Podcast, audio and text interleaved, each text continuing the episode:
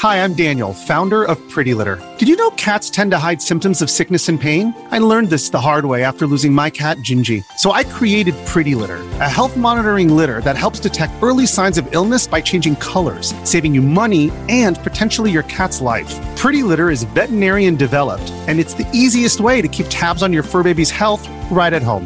Go to prettylitter.com and use code SPOTIFY for 20% off your first order and a free cat toy. Terms and conditions apply. See site for details. That work?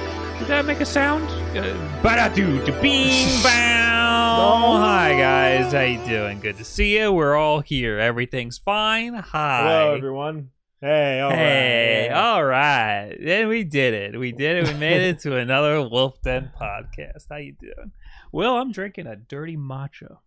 So does that mean there's alcohol in it? No, Huh. Then what makes it dirty? Because that usually means all the beans spilled on the floor. Oh, no, I'm kidding. I'm kidding. I don't know how coffee works. It's just uh, a a regular old latte. okay. but I put matcha powder in the milk and a little bit of vanilla because matcha doesn't taste that good by itself. put a little vanilla in it, cuts the grassy taste. Yeah. Anyway, how you guys doing? You're quiet. You are quiet. Which, about that? Which one? This one or that one? Raise the volume. I see we're in the red. Okay. We are not quiet. Um. Anyway, how you doing, guys? Good to see you. Uh, we got a lot of things to talk about today. Did you just like? oh, so many. What things. was that? That was just my average, normal speaking voice. Will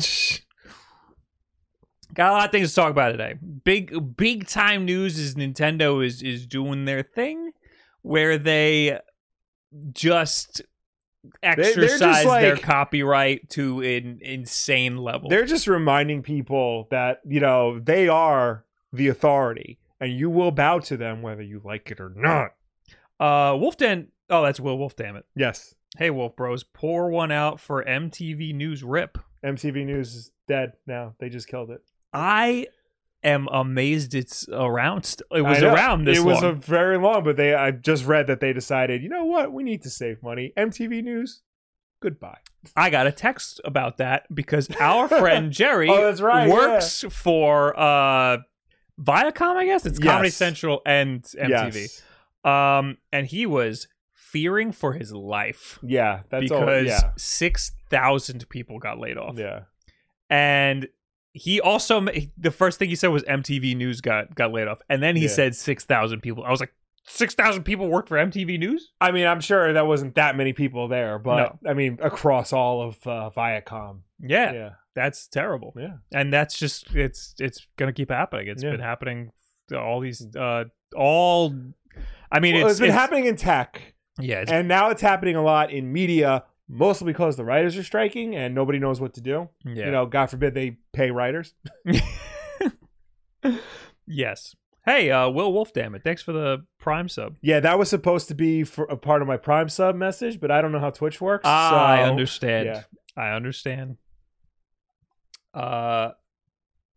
Anyway, yeah, no. Uh, six thousand people did not work for MTV. Yeah. Uh, Sleeping Toads TV. Thanks for the twenty three months. Hello, how you doing? Uh, Tone says, "Hi. Have you ever thought of making a video about Switch CFW? That's the is that the Android hack? Because I I did do that a long time ago." And I did not have a good time with it, and I don't want to ever experience that Does again. that, does that Switch still even work? Yeah, Okay. no, it, it can work as a vanilla switch too. It turns on normally, but if you put the little side loader thing in Yeah. it, it it boots Android, and Android is horrible on there. Oh, I runs imagine, really, yeah. really bad. There's a Linux thing, Mm-hmm. uh, and that's supposedly better. I haven't I haven't touched it. Yeah. Uh, Jazim, thank you for the eight months. I appreciate it. Is that a Parabook Pro? Yeah, I forgot I did this. Uh, I put a little pair logo Nah. For cute. for a video, and I just never took it off. Um, CFW is just an acronym for custom firmware. Oh yeah. Oh, I did the Android one. I didn't do anything else. Uh, we got a lot to talk about today. We're gonna talk about uh, Nintendo DMCAing everybody because of Mm-hmm. uh, because of uh, Zelda, and uh, we also got to talk about Video Game Hall of Fame. It- oh, we talk about that every time. Yeah.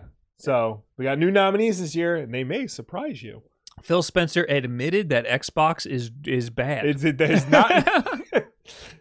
I had to explain because like my boss at work, uh, I'm one, my one boss is a PlayStation guy, my other boss is an Xbox guy. Ooh, and every day they they box. Yeah, and I'm over here in the middle like Switch. Uh, I had to explain to him the Phil Spencer podcast, and he was like shocked. Mm. He's like, "What am I going to do with my five hundred dollar machine now and my Game Pass Did you listen to it? Yeah, All right, well, it was. we'll- I was we'll listening to it. mowing the lawn. It was very sad. It was it was crazy. Yeah. It, it, I was not expecting it to be Yeah. as candid as it was.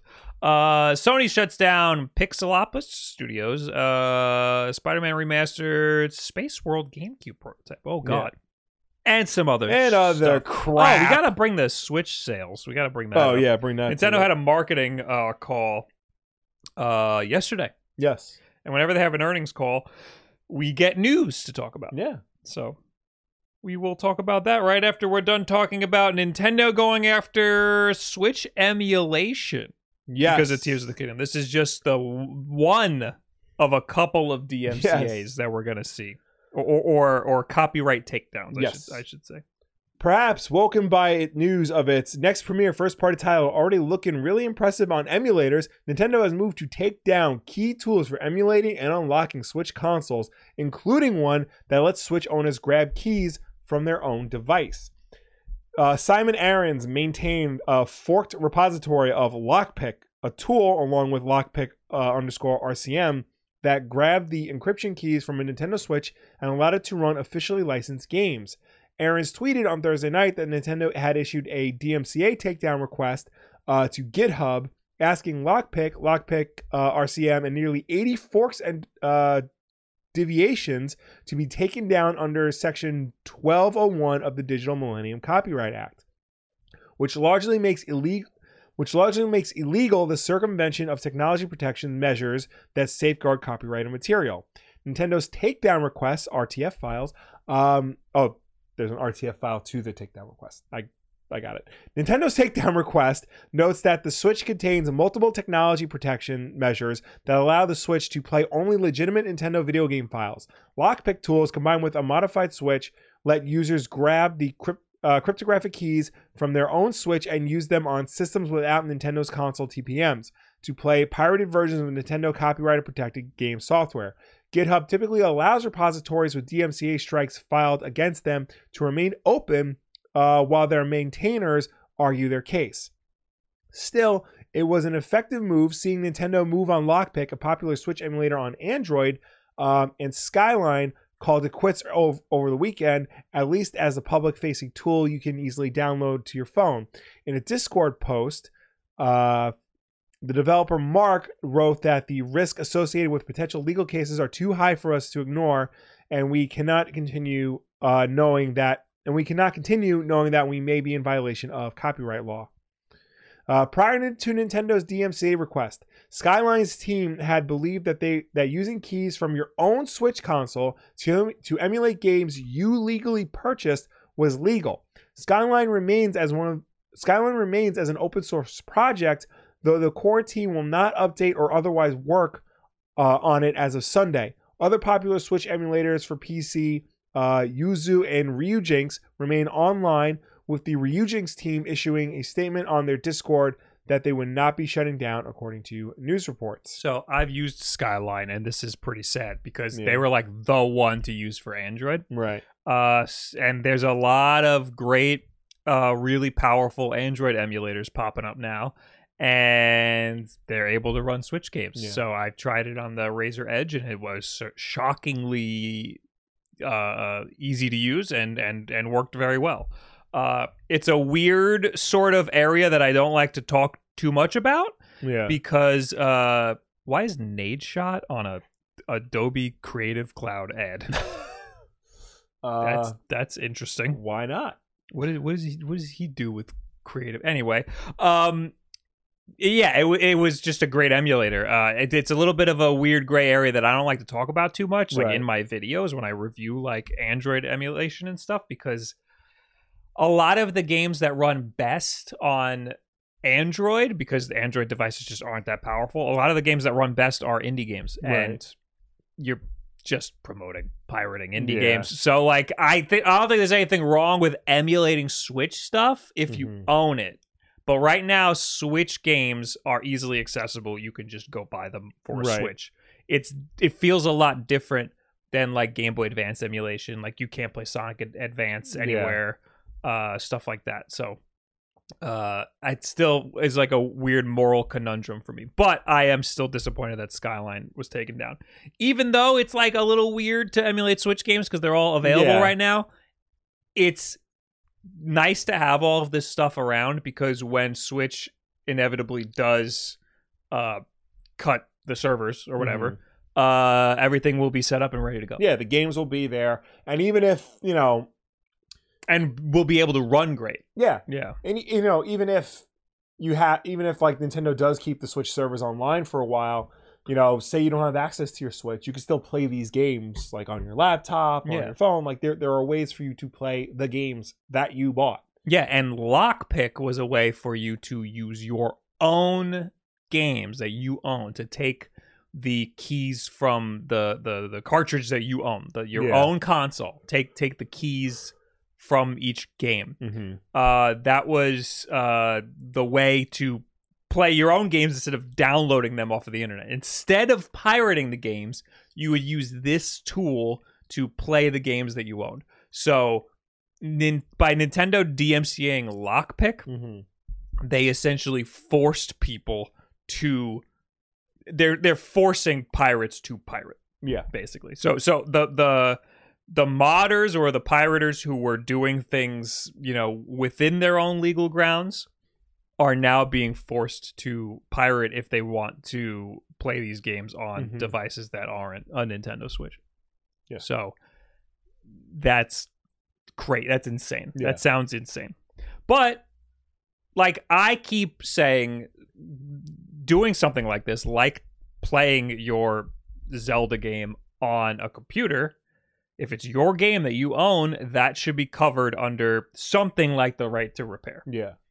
Uh which I guess doesn't have enough legal standing yet. Well, I know, like when it comes to other media, like with music and movies, like if you rip your CD to your computer, you can do that. Yeah. Like it, I can rip my DVDs and Blu-rays to my computer, Yeah. and I can like play, put them on a Plex server or like load them in iTunes. Like I can do things like Yeah, that. so why can't There- you do that with the video There's game? no way to do that with video games, you know. And I know like movies, you know, movie studios and the recording industry have tried to implement their own, uh, not DMCA, uh, what's it called? It's copy protection. Yeah. Uh, Oh, DRM. DRM. Yeah, they tried to put their own DRM in like CDs and DVDs, but those all fail. Right. And so at a certain point, they're just like, "Fuck it." yeah.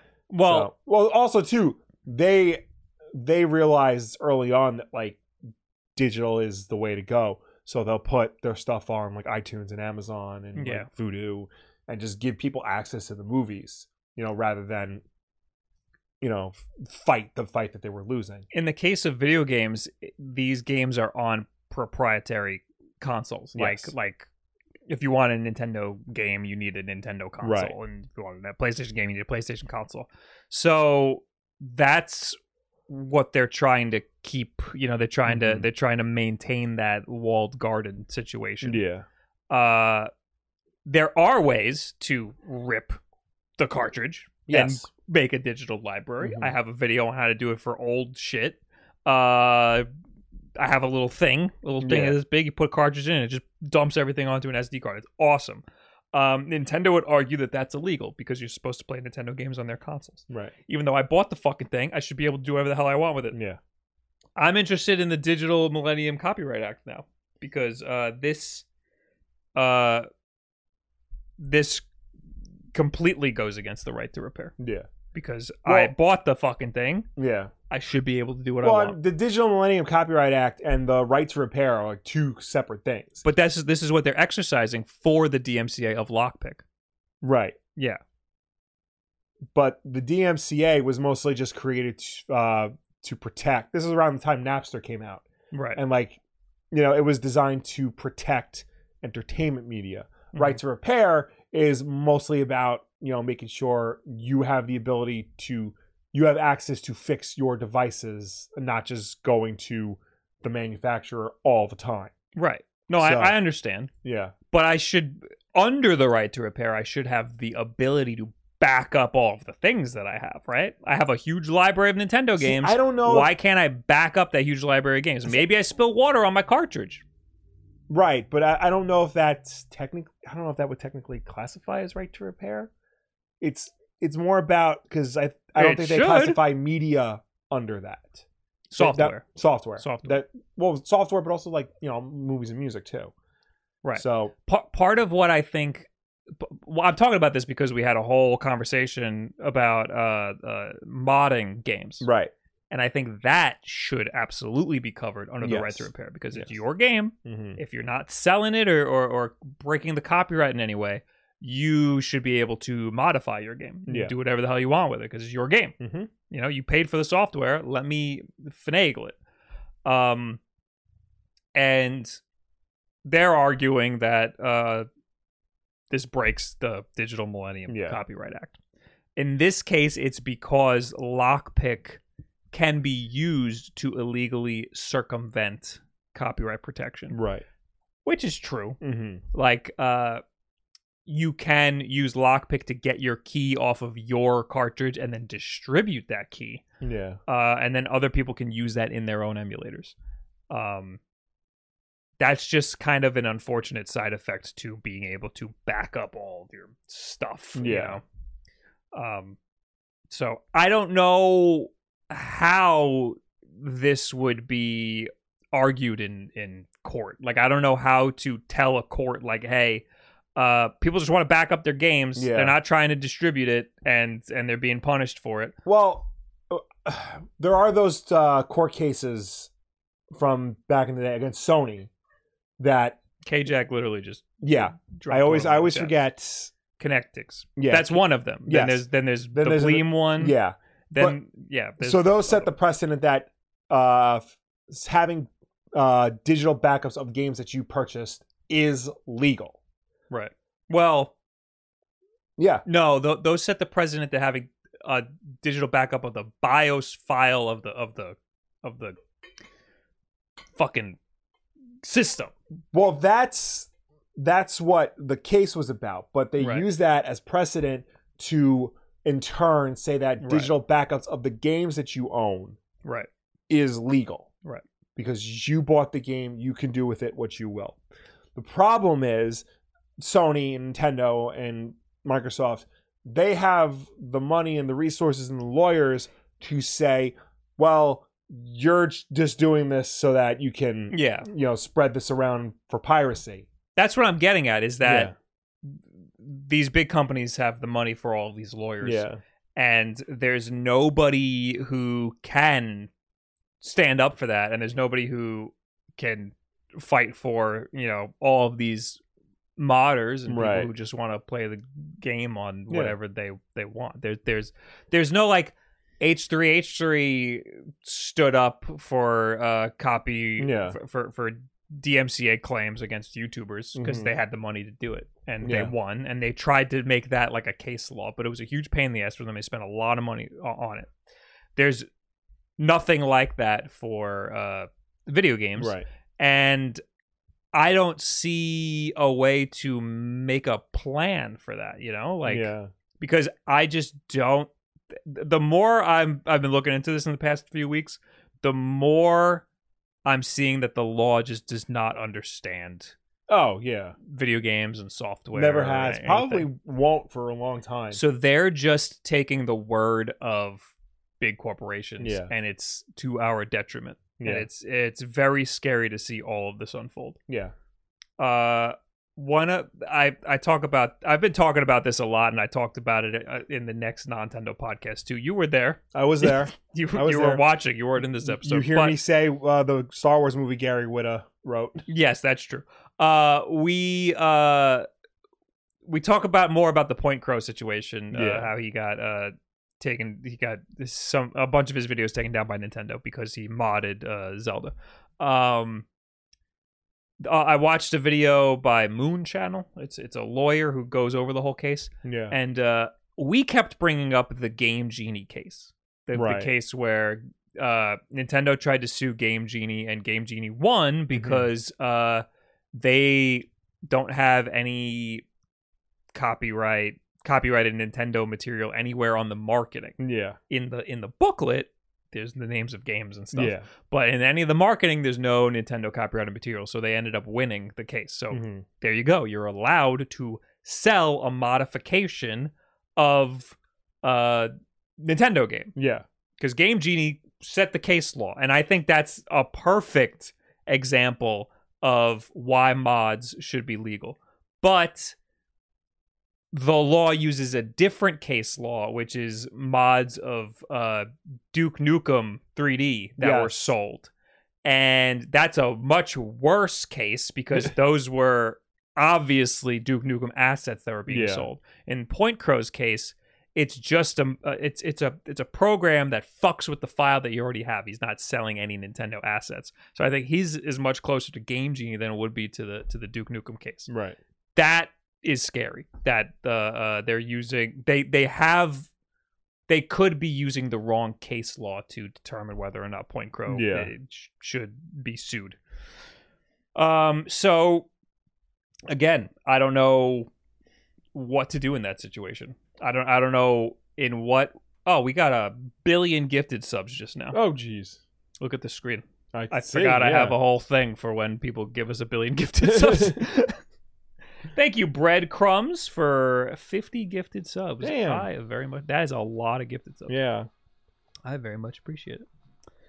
Uh, anyway, yeah, I don't know what to do about this. I'd love to be able to like, uh, talk to a bunch of like modders and stuff and and and try to get the word out and see if we can put some feelers out about it. Yeah. But otherwise, I I. I, it, otherwise, we're gonna just all get fucked. We're just Yeah. all gonna have, It, it, it makes video games less fun yeah, because part of the fun of any form of art isn't just like experience it, experiencing it, but also uh, transforming it and interacting with it and how other people transform and interact art as well. You know, it it's part of like the whole reason why people want a healthy public domain. Mhm. You know, because otherwise, like you can't you can't create new art when all art is locked behind you know copyright protection yeah, and this goes along those lines. People can create new and exciting games by, you know, modding and tinkering with the games they already own. right. You know, Counter Strike was a Half Life mod. That's like the Ur example. Yeah, So yeah, and that, but that you know, Valve like you know took it. Well, and, yeah, and, and let took and, it. and let them you let them even do it. yeah, I don't know how to stop this alert. where is it? I don't even know where is this it. There you go. We'll we'll just let that play Yeah. out. Sleeping Toads TV, thanks for uh, gifting us up. Micro Star versus uh, FormGen was the Duke Nukem case. Yes, yes, yes. Anyway, uh breadcrumbs, thank you very much for a billion subs. You didn't have to do that, but I appreciate it. And I'm sure people in the chat Mhm. appreciate that too. Uh Hunter, ex Hunter says, I would love to have a tier one sub from you because I look up to you and I love your vids. Well, hope you're part of that giant dump that just Yeah. happened. Uh oh, he didn't get. Oh no, no, that was somebody else. Uh, no, he didn't get it. He didn't get it. Beg some more. Maybe we'll get. it. Uh, Sleeping Toast TV. Thanks for the gift of sub. And there was more. There was uh that Nuggets. Thanks for the three months. Take Bezos monies. Thank you. I will. And Richie Two Retro. Thanks for the eleven months. And damn it, Jeff. Thanks for the prime. Appreciate all you people. Uh, yeah, I think that alert was gonna go fifty times. oh God. you freaking broke it completely. Uh, no banana suit says the CMA had a shocking understanding of the video game landscape. If you read their document on their decision for the Microsoft merger, that's the um, that's the UK, right? Yeah. yeah, Yeah. They did, yeah, they did have a very good understanding of. Uh, uh, they had a much better understanding than I was expecting Yeah. of video games hmm um I still think it was a weird. The cloud Yeah, gaming that was- that take was was, a little bit definitely, of uh, a weird take. Um, but I don't think American courts understand it all. No. and they again will will take all of the. uh They're gonna all of the information they're gonna get is gonna be from big companies. Yeah. I feel like we're like American courts and American government in particular is not going to really understand any form of technology, be it uh, video games, cell phones, uh, the internet, until like people born in the '90s start getting elected. Yeah, you know. Yeah, I, I I think that there needs to be a couple of tech advisors, Yeah. like like in government. It's ridiculous that Yeah. we have. First of all, ninety year olds running the Yeah. country, but also like these people don't fucking know. Even people who are younger, even people who are in office who are younger, still have no idea what happens beyond Facebook. Yeah, You know? just watch the TikTok hearings. You'll you'll see what we're that talking was about. so That was sad. That was so sad to see. like the man answered all of their questions at the end they they just said like well china's still gonna watch our stuff so Yeah, they clearly had an agenda when they were asking him questions, and they were trying to get him to say, you know, they, yeah they weren't trying to get him to do anything. They were trying to scare the public yeah into thinking there was something wrong there. right completely forgetting about the social media app they use which is probably most likely facebook sells their information to the chinese anyway Yeah, so. it, it, it was scary to see every politician that was at that hearing j- just trying to scare people into f- joining their side of the argument, yeah not necessarily even having anything to do with TikTok. yeah they were just like you know like our kids are all gay now because Yeah. of, because of people like you anyway uh uh this wasn't part of the news but i wanted to bring this up uh well why don't we well this is we'll roll this into uh influencers being affected by nintendo's attacks we'll Yes. just talk, we'll just talk about this Uh, Nintendo is not messing around when it comes to the Tears of the Kingdom leaks. It's it's uh, so aggro right now. It seems to have unintentionally snagged innocent content creators simply sharing official footage of its copyright clampdown. God of War writer and streamer Alanah Pearce said she was temporarily banned from Twitch after Nintendo DMCA'd her channel for reacting to an existing video preview of the game. Ever since copies of Tears of the Kingdom leaked early and started spreading online due to piracy, uh, Nintendo has been in a frenzy removing social media channels and Discord servers promoting leaked footage and secrets from the game. Uh, at first slow to react, the company now appears to be hitting anything that remotely looks like a leak with a takedown notice. Uh, Pearce tweeted on May 8th, uh, LOL, my Twitch just got suspended midstream because I was reacting to SkillUp's uh, Zelda preview video. She was in the middle of streaming footage from the YouTube SkillUp's Nintendo sanctioned preview of Tears of the Kingdom when her channel was taken offline due to a copyright strike by the company. Absolute banger of a week, this is, she said.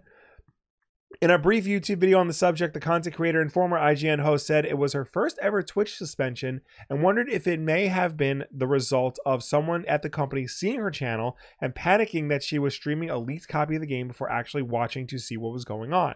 yeah I know probably. I know Nintendo doesn't like me. I've been told that, even though I have friends who work there, Pearce said jokingly. Uh, maybe it was targeted intentionally and they're just trying to get me not to be excited about Zelda. I don't know. She appealed the ban, however, and it has since been overturned as an erroneous DMCA takedown. But Pearce has not been the only one caught up in some overzealous attempt uh, to squash leaks. Nintendo YouTuber Austin John Plays, you know him, Yep. I know him too. Uh, shared a tweet with a screenshot from one of IGN's previews that was also seemingly removed at the company's request. I received a DMCA takedown of my tweet from Anti Piracy Nintendo of Japan for my tweet about IGN's video and the word auto build he wrote on May 8th. Um, they took mine down, but haven't done anything about Mhm. IGN's uh, 1.2 million uh, video. He, he it's it says in his tweet this was a screenshot from IGN's video J- just to like protect himself. Yeah. Uh, Didn't work. Yeah, and Nintendo even if Nintendo even accidentally hit itself with a takedown notice. Yesterday, a Whoa. tweet by the official Zelda Twitter account in Japan temporarily had a media not dis Uh, media not displayed error after a screenshot from the game was removed in response to a report from the copyright holder. How the hell do you copyright claim yourself? One commenter responded. Redfall fell into a similar trap after leaking earlier this month, striking art from the game's official Twitter account by accident. Oh, this is funny. The takedown is coming from inside the house. Uh, Nintendo's crackdown is part of a broader effort to ex- uh, exert total control over its games and how they appear online. After the Tears of the Kingdom art book was leaked in February, the company subpoenaed Discord for the personal information of one of the users involved in the post about it. Uh, popular Zelda YouTubers like PointCrow recently saw a number of old Breath of the Wild videos nuked from their channel because they associated with modded content. Uh, we'll see if things cool down after Tears of the Kingdom comes out on May 12th. Yeah. Uh yeah, this is uh obviously it's like an insane exercising of their copyright. It, it's it's mostly automatic. It has Yeah. to be because uh, I, I I think it's mostly automatic, and then they probably have like they're supposed to do manual reviews, and they're just Yeah. going uh, reject, reject, reject, like over and over Yeah. again to the point where they do it to themselves Mhm. uh, over an image. Yeah. That's insane. That's Usually, bit- it's yeah. like videos and like trailers and stuff. Mhm. Like if you repost a trailer, there they, you might get dinged for that because that's easy to get automatically dinged for. But uh, a picture Yeah. that's crazy. And how are they even able to tell the difference between a picture of Tears of the Kingdom and a picture of Breath of the Wild? like it, it- with their automatic like, they software. Can't. They've been taking down stuff from Breath of the Wild too. That's a good Yeah. point. That's a very good point. I mean, I, it makes it really hard to make content around Yeah. this this stuff. They I mean- just don't want you to make the content. I get why they're doing it because the game's coming out like soon, and they want you to go out and buy it, and like they're really protective about you know making sure people buy their IP. But at the same time, who's not buying this game? Yeah. Like they know it's going to be their big. well, that's hit. They why know they're it's gonna, able to do this. Like, because they know that uh, they don't need people talking about the game. right. Everyone's going to buy it anyway. Yeah. So why go through so all the trouble of like copyright striking everybody and alienating a bunch of fans? Yeah. Like it doesn't seem worth it to me. President Linkold in the chat says, "Will my Switch get DMCA'd for running Zelda on launch day? Maybe. Yo, it might Be- Maybe. You know, did I- you check the terms and services of the Switch Online update? I'm going to try to play it like a few hours early, right. like at like eight o'clock on Mhm. Thursday, and we'll see. I'm going to be on Twitch. This could be the end of Wulff I, Den. I could get banned. Yeah. It- you know, it just it, that would be great actually Yeah. if I got banned because then I'd have something to talk about. Um, but yeah, th- at that point it will have been out in Australia and stuff, Yeah. and in, in Japan. So but not in America. I don't see a way where they would have the right to do that. Well, Right. the I mean, they have the the right to their copyright. They could stop anybody from Yeah. streaming the game for some reason. Um. Anyway, yeah, th- th- we, we- I've never seen Nintendo take. I've never seen Nintendo be this over the top with with their takedowns. yeah, this is extreme even for them. Yeah, like they're always this they're always crazy and protective over their stuff that there's a long history of them uh taking down people reposting trailers or trying Yeah. to claim uh, uh people's videos that have uh trailers in them or even screenshots that like I've been affected by that Yeah. in the past um but this is they're misfiring so much more Yeah. than they've ever misfired. Yeah, no, and, and- is- and all around zelda stuff. Yeah. it, i've never seen it the lead up to any game i've never seen it this bad. Yeah. there was the the the smash brothers stuff where people were they just got the game like weeks early and they were streaming it and stuff but that was just a handful. This seems like a lot. Hmm uh one of the i saw a guy on on uh twitter. Let me see if i can find his name. Uh he didn't get a lot the, the the tweet didn't seem to get much traction which uh upset me because uh here is smarpy smarpy uh tweeted uh nintendo just filed a copyright strike down on my zelda video that only used zelda tears of the kingdom trailer footage I simply talked and speculated about items that were shown in their trailers and official images shown in the hands on gameplay that they invited creators to. This is messed up. I'm privating my other videos in fear of losing my channel if they strike down others. This is Mm. absolutely ridiculous. Yeah. Yeah, they're using strikes, which Yeah. could ruin a channel. hmm It makes it uh very difficult to make content around this stuff Yeah. and not even worth it in a lot of cases. Yeah. Like I wouldn't want to do any Zelda preview stuff, even though here we are doing it here. Yeah. But I wouldn't do it on my main channel. I, Yeah. I I don't want I don't want that smoke. Also, I wanted to bring up uh, that article that you just read about the DMCA takedowns. Mhm. Uh, is a Kotaku article.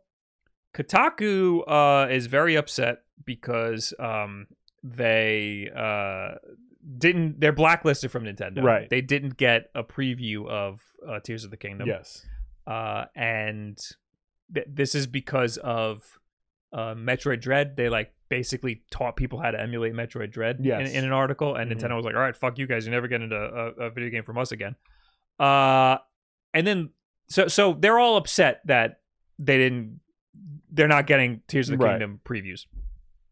Freaking Luke Plunkett tweeted, "For the record, this is how I feel about publisher blacklists," and it's a picture of a U.S. fighter pilot with uh rising sun and Nazi flags. Right. I think those are hit the pilot's kills. Yes. Yes. Yeah. Yeah. Meaning like every those are supposed to be like developers that Kotaku gets blacklisted from. So that's like a kill count. Well, he yeah. Well, I I the way I interpreted it was he's the American and Yes. Nintendo are the Nazis. He Nintendo not, Nintendo's not just the Nazis. Nintendo and every company that gets blacklisted from that Kotaku gets blacklisted from is a flag on Okay. that. Yeah. So because I know Ubisoft blacklisted them Mhm. a while back. I think one other company blacklisted them. So they- they're a very blacklist heavy company, is what. Join the fucking club. Yeah. Like it happens. If if if you're gonna report if if you're gonna I- I mean I I, I sympathize with games journalists because I Yeah. think that uh, it's a different job than what we have as, Right. as influencers. Uh, there's it, it requires a little bit more professionalism Yeah. and uh but at the same time people do want it, it it's harder it's harder for them it, yeah. it- they exist in in a in a in an area where they're held to a different standard Yes. but at the same time they also want this sort of like uh uh camaraderie and then and the and the and the relationship that influeers Yeah. get to They have ha- it's like this weird uh not edge lord but like a like a progressive edge lord i guess you could say you know what i mean like they're Yeah. they're really aggressive in like the way they handle things including like you know progressive politics and uh relationships with game with game companies and things like that and sometimes it's like too much to handle. I- I, I see Kotaku trying to take on the uh like guise of influencers sometimes when they post an article that's Mhm. like uh uh I don't know like Redfall sucks and there's no excuse for something Yeah. like this and it's like all right dude well why don't you talk a little bit more professional about it but like I could post that and nobody would care you know because I could Yeah. just say whatever the hell I want because Yeah. everybody knows my personality they Mhm. associate my personality with the videos that I make. right Whereas Kotaku has a bunch of people working for them, so the personality is more of like an, an amalgamous Yeah. thing. Um, so again, they exist in a weird sort of area that I guess is harder to navigate. yeah Uh, they're held to a higher standard. But if you're gonna post articles like that you know that a company's you know gonna have a problem with you're gonna have to expect to get blacklisted from that company I know oh, a couple of weeks ago they posted, they wrote about. I don't know. I didn't read the article, but so I don't know if they actually posted pictures from it. But they wrote about the the art book leak. Yeah. and people were like getting mad at them, like for posting the artwork leak, like basically coming to Nintendo's defense. yeah The thing is, like, that's news. Like the Zelda art book leaking is news. Yeah. And if Kotaku or any video game journalism website reports on news that they think their readers might want to know about, yeah then they should be able to write about it. You know, that's not the problem. Even I personally, I don't even think posting pictures from the art book is necessarily a problem so long as you don't go overboard and post the whole thing or post you know spoilery stuff. I it. think Nintendo. Uh, I think Kotaku's really good at saying a piece of news and then under the fold saying spoilers. yeah, Don't go any further if you don't want spoilers. yeah, they're pretty good with that. yeah, And I agree that if it's news, they should be able to Yeah. report on it. And But there's there's going to be companies that get pissed if they get pissed to the point.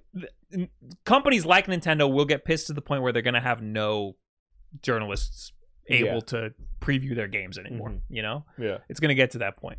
I don't fault Kotaku for writing an article about the art book leak because that that you're right, that is news. Teaching people how to emulate Metroid Dread, maybe a little overboard Right. Again, for a company like Kotaku. Yeah. I think that there's plenty of other people like Retro Dodo who could have made an article about that. reporting on the fact that people are emulating Metroid Dread is one yes. thing.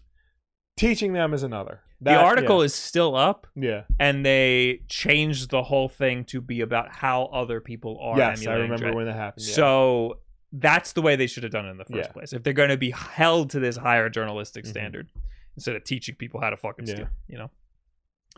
Um. Anyway, Mega Dragon, 100 bits. Hello, hey Bob. I've been thinking of giving Destiny 2 a shot on PS5. Do you think it's still worth it for someone new to the series, and it, if it's worth the 150 gigabytes of storage that game asks for? Jesus. I don't know if I can answer that because I'm definitely uh, upset with uh, Destiny because you can't play the. I told you this. You can't play the original campaign Yeah. anymore. They just deleted the Mhm. original campaign. It just doesn't exist anymore. So uh, I don't know the answer to that. I tried picking it up. You're gonna have to play the DLC. You can't like. You could maybe play for like an hour or two right. With the free to play stuff. Otherwise, you have to buy some of the DLC. So maybe give it a shot for an hour or two. I mean, it's free. So see if you like it. But yeah, they don't really tell you anything. The, the campaign I think is necessary for the game to like show you around, but they don't they don't they don't help you at all anymore. Anyway, where are we? oh, we were Uh, talking about uh the how Nintendo's Nazis. Yeah. Uh, they may be Nazis, but they're also um not releasing hardware this year. oh, Uh, Switch sales slow down. Switch Switch sales are slowing down, and no new hardware confirmed for this fiscal year. In its results for the fiscal year ending on March 31st, 2023, Nintendo has reported that Switch hardware sales declined by 22% as the company only sold only sold 17.79 million consoles during that 12-month period. Nintendo expects this decline to continue through its next fiscal year, uh, which will end on March 31st, 2024, and is predicting an additional 16.5 uh, percent decline, or around 15 million consoles that'll be sold over the next year. In total, Nintendo has sold 100 125.6 million Switch consoles since it launched in 2017. By comparison, uh, the PlayStation 5 sales stand at 38.4 million lifetime sales to date, with 6.3 million consoles shipping in January to March period this year. Uh, Nintendo Switch has entered its seventh year since launch, and while it and while and while it will become more challenging to maintain the same sales momentum as before, our goal is to have more consumers continuing to play Nintendo Switch for longer, leading to maximized sales, Nintendo said in a statement. The global semiconductor shortage was partially attributed to the decline in sales, as well as decrease in sales from last year's holiday season. The company has also once the company has once again confirmed that no new hardware will ship this fiscal year, and in a call after the financial results were posted, uh, President Shuntaro Furukawa added that Nintendo's 15 million Switch sales goal for the next year will be a challenge. Sustaining the Switch's sales momentum will be difficult in its seventh year, Furukawa said to Bloomberg. Uh, our goal our goal of selling 15 million units this fiscal year is a bit of a stretch, but we will do our very best to bolster demand going into the holiday season that we can uh, that we can achieve the goal. On a software front, Nintendo has now shipped 1.036 billion Switch games since 2017, that's great. beating the record of 948.7 million shipped uh, games that was previously held by the Nintendo DS family of handheld consoles. Financially, Nintendo has said net sales were down 5.5% to $12.56 billion, and net profit decreased by 9.4% at $3.2 billion. While game sales were down 8.9% year on year, they were still strong according to Nintendo and saw 213.96 million units shipped during the fiscal year. It's worth noting that digital sales, including Switch Online subscriptions, did increase by 12.2 12.7% during this period, according to uh, and accounted for $3 billion in revenue. Uh, Scarlet and Violet shipped tw- uh, 22.1 million copies as of March 31st this year. Fire Emblem Engage shipped 1.61 million. Uh, Mario Strikers Battle League shipped three, uh, 3.1 million, and Splatoon 3 shipped 10.6 million units within their respective launch dates until the end of the 2023 fiscal year. 35 Nint- uh, titles sold over 1 million units each, and of those games, 22 of them were published by Nintendo. Uh, looking forward, we have Tears of the Kingdom releasing this week, Pikmin 4 in July, and expansions for Pokemon Scarlet and Violet uh, arriving later this year, which the company expects to deliver some serious sales momentum. Our software publishers also plan to release a wide variety of titles, and we look and we will work to invigorate the platform by supplementing existing titles with continuous streams of new titles and add-on content. So that's uh, all that they had to say during their uh, uh, earnings report. Yeah, I saw. So they want to sell 15 million Switches in this fiscal year, which Yeah. just started basically. So Yeah. they're saying that's going to be a hard goal to achieve. Uh, Spawnwave tweeted that they're insane for thinking they can do that. Why though? Why is that so crazy? it, They've sold 150 million so far. it, it sounds crazy because we're seven years into the Switch's life cycle. Yeah. and by this point selling double you know double digit million units of a system is pretty far-fetched you know like i don't think you know it's very rare that you're selling 10 million units in like your twilight years Mhm. so for for someone to hear that nintendo wants to sell 15 million, million units in its seventh year does sound pretty insane especially when we have you know the series x and the playstation 5 out and also all this competition from like the steam deck and the rog ally and stuff like that. Mhm. So that's why I think people think it's a little crazy for Nintendo to say such a thing. At the same time, though, you know we've seen like year on year on year, Nintendo is still selling Switches. Like Yeah. people, people are buying multiples. You know, people are buying Switch. They count the sales of Switch Lights and Switch OLEDs at, like in the same family. So Yeah, I mean, I'm thinking they could reach this because of Tears of the Kingdom. Yeah. because Tears, Tears of the Kingdom is coming out this week. Like yeah, people are people are rebuying the Switch to get that special edition. they're rebuying it to get that. Maybe people played the oh, people played Breath of the Wild, haven't touched their Switch in a while, and they're like, "Well, I have the old Switch. Maybe I want Yeah. to." Or my Switch is old and shitty. Maybe I should get a new cool one. Yeah. Or maybe it's been seven fucking years. Like maybe people are interested in Zelda, but they skipped Breath of the Wild because Yeah. it was on new hardware that they that they were not uh, interested in. Um, I think that there's plenty of opportunity for them to to hit that 15 Yeah. million, uh, just with Tears of the Kingdom alone. But I'm sure they'll have some other stuff that we don't necessarily know about. Yeah. I don't think Pikmin's selling anything. I don't Pik- think anybody gives a shit about Pikmin's going to sell a couple million units, but it's not going to be like a needle mover the way Yeah. Breath of the Wild will be. Yeah, I don't think so. Um, otherwise, yeah, I think it's gonna be for sure. And uh, Switch is winding down this year. Yeah. and, and next year they'll have something else. Yeah, I mean they've got to at this point. Yeah, so so they're not doing as good as they did in previous. year. Nobody is really. Cause Yeah. because of COVID was such a boom for entertainment. Yeah, Um, and also, yeah, it's the seventh year of the Switch, so of Yeah. course it's going to be doing worse than it did before. But Mhm. uh, they'll have something else next year, and they'll they'll be right back up. So uh, I I think that this is tracking still incredibly well for them. yeah. So,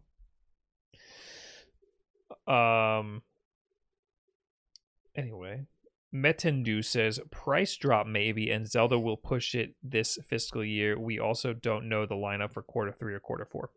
Yeah, I Yeah, genuinely think that we don't know the lineup because there's a new console, and and it's not that they're waiting to announce things for the new console. I think that they're just they just don't want to release things too late in the Switch's life cycle when they already announced the new console Right. because they don't because people are gonna hold off on buying a Switch for the new console Yeah. Um Anyway. Ken Patchy says, "What mic would you recommend to somebody getting new, getting into streaming? Uh, a cheap one. Yeah. Get Uh, a cheap one. don't spend more than a hundred bucks. The Rode Pod mic or the Audio Technica one that I have that I don't remember off the top of my head because it's not a name. It's just like a string of letters. and. Twenty. Uh, 2040? Audio- I think that's it. I uh got the pod mic and it's it's good. Oh It's real yeah, good. Yeah. yeah. The Audio Technica AT twenty forty. That's the one I have. Yeah. That's a good mic. The 2020 is good, but we used to we used the 2020. Yeah, that The was three people in the chat wrote 2020. Yeah, so confidently wrote 2020 Yeah. thinking that's what you had. We used to use the 2020 um when we first started this podcast and uh one of them just straight up died. yeah. That they were good mics. Yeah. It, one just kind of fizzled out. I've burned through two of these SM7Bs now. I fucking hate these now. I have a vendetta against these now. Okay. Because they're four hundred dollars Yeah, and you they're very quiet so you kind of need a cloud lifter we don't have them now we're just kind of cranking the volume on this thing Mhm. um so $500 basically and they're they're okay they're just Yeah. okay how do you burn through mics they just die they just Yeah. die nothing lasts They forever. Everything working. ends. yeah Why you Um, may wake up dead tomorrow. So yeah, I love my I love my pod mic. It's good. Uh, they're releasing a new version of the Rode Pod mic that is hundred dollars more, but has a USB input also. So it's XLR and USB. That's cool. Yeah. Yeah. There's also a version of this Shure mic that has a USB input. That's probably better than this. Is that the the road that you're talking about? Is that the one where the uh, USB port is in the XLR port? No, no, Because I saw a mic It's that like, was like it's like right under. it. Yeah, I saw a mic where the XL the USB port is in the XLR. that's port. insane. I forgot who makes that, but I was That like, that's actually cool. So yeah, that's uh also like I have zero mic technique. So Yeah. like I put a million effects on all of my streams and my videos and stuff Mhm. because I talk like this sometimes. And then I got to talk like that, you know? And I try to normalize it so it all sounds Yeah. normal. So whenever I'm on like another person's podcast or somebody else is recording me, I sound all fucked up. Yeah. Um, and uh, so all of our mics record kind of low volume, and then in in in the program it like boosts the Yeah. volume like like a lot so that it doesn't peak. Uh, because of that, when I'm in Discord just talking to people, I sound really quiet. Yeah. So I've been trying to find a way to have that not happen. Anyway, uh I use a FetHead with my SM7B. It works well. Is that like a cloud lifter? It sounds like a cloud lifter. I saw I was I was because I was looking up cloud lifters. So I thought my mic might need one, and I found like there's I, a I I got one. Just I got two just laying around now. there's a lot of companies that just make basically make cloud lifters for like half the price. than the actual cloud Yeah. lifter. It's a hundred dollars for Yeah. a cloud lifter. It's Yeah. insane. But if you want one, So I, I'll, ta- take I'll it. let you know. We don't. We, we, uh, one of them is yours technically. uh, but then you need another XLR cable also, and that's why I wanted to get rid of the cloud lifter because Yeah. I had too many things in the chain. yeah, Another problem that I had was the stupid XLR cable yeah, was routed under my desk, yeah. and it was routed too close to a surge protector. Uh, so it was picking up a lot of interference. Yeah. And I didn't re I took me forever to figure out what that was. So uh I got a super expensive shielded XLR cable and then routed it like away from that thing. yeah, And I didn't want to get two of them. Yeah. So I just got rid of the cloud lifter. Anyway, everything sounds great now. There you go. Uh there's a, there's less a lot less bass in the Rode Pod mic than there is in this thing, Okay, but I just added bass. there you go. and it's fine. Anyway. Oh yeah, you don't need a cloud lifter with certain uh, uh, uh, interfaces either. Some of Right. them have cloud lifters built in. Yeah, Like No Banana Suit says the Mhm. Elgato Wave, but I got the fucking Focusrite interface because everybody tells me that that's like the industry standard. is that the red one? Yeah, Yeah, my old interface was great. The uh, the Roland, Yeah, I it had a compressor in it I still use the Roland. Yeah. until it died. Uh, Mine just died. Everything dies. It fizzled out. It just started getting shitty. is there a way? I needed to. What was I? I was trying to use the Roland for a way that I don't normally use the Roland for. And now I don't remember. Oh no, that wasn't. I don't remember. Never Trying to make a sandwich out of it? No. You can't do that. Yeah. the just the butter wasn't spreading Yeah. as much as I want. Yeah, no, you can't do that. It's not made for that. Uh, Jay Cannon says, "Is the Cloud Lifter just Phantom Power?" No, uh, Cloud Lifter literally just take just boosts the gain on the mic. yeah. Uh, anyway, Clockwork. Thanks for the three months. Thanks for the great podcast episodes, week in and week out. Cheers. Thanks, dude. I appreciate it. Hey, do you think we got through fifty gift sub notifications yet? I, Let's see. I would hope so. You know, I don't even know. we got a show to run. Okay, I think I think I think it's I think it's gone. Okay. I think we did it. Um all right, what else do we have to talk about? 2023 Video Game Hall of Fame inductees. Yay! Oh, what a class. Yay! Four inductees Are joined the? World Video Game Hall of Fame at the Strong National Museum of Play. Those games are Barbie Fashion Designer, Computer Space, The Last of Us, and Wii Sports. What is computer space? Uh, Wii Sports? yeah. Hell yeah, that deserves it. So, Uh, does, so does The Last of Us. Computer Space, a title inspired by previous World Video Game Hall of Fame inductee Spacewar, broke ground for being the first commercially available video game. Prior to Computer Space's 1971 release, there was no commercially available there was no commercial video game industry. So Computer Space was the first uh commercially available video game. That, Oh. yeah. Here it is. That's it. Wow. 70s video games were bad. So what does it play on? It's an it's an arcade. Oh. Yeah, commercially available meaning like people can buy it and like put it up in their stores, and you put quarters in, and Okay. yeah, Okay. So like not a home unit. correct. Okay. This looks terrible.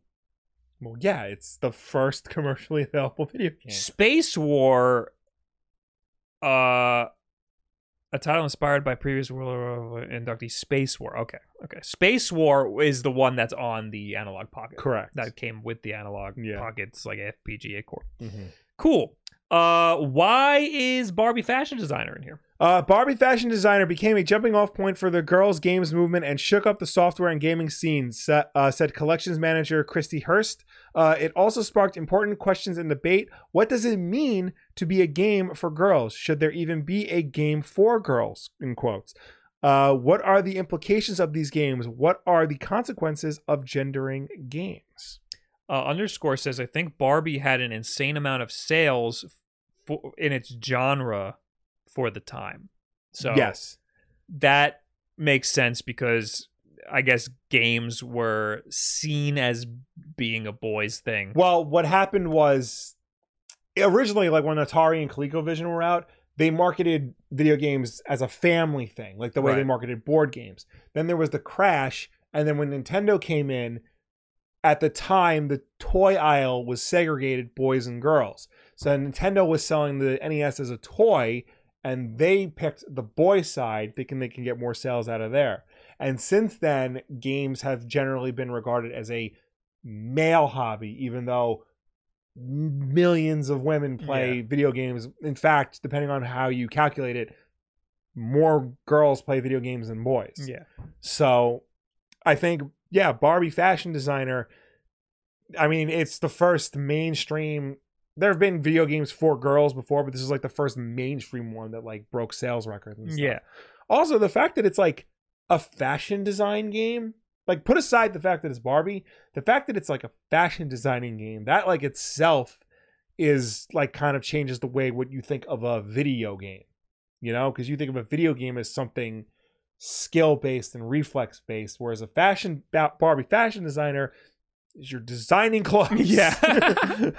it's a sim or yeah, or, or exactly. whatever. So Uh, yeah, that that makes sense. I, I like. There's a statistic I read a while ago talking about how uh, forty percent of people who play games are or identify as female. yes, Um, you just don't hear about it as much because either they're playing like a lot of them play mobile games and stuff yeah, and they don't engage in gaming culture because gaming culture is so heavily swayed towards Yes. one side and so heavily misogynistic. yes, If you've ever been in a Call of Duty lobby Yes. or even a Valorant lobby. Valorant, a lot of it's it's very colorful Yes. and there there's a lot of female representation in the game. Yes. So there's a lot of women that play that game, Mhm. but they don't talk Right. because everybody's Dudes are toxic. They're fucking yeah. horrible. It's horrible out there. Did you ever see? This is like from years ago, but it was a, it was a, co- a college humor video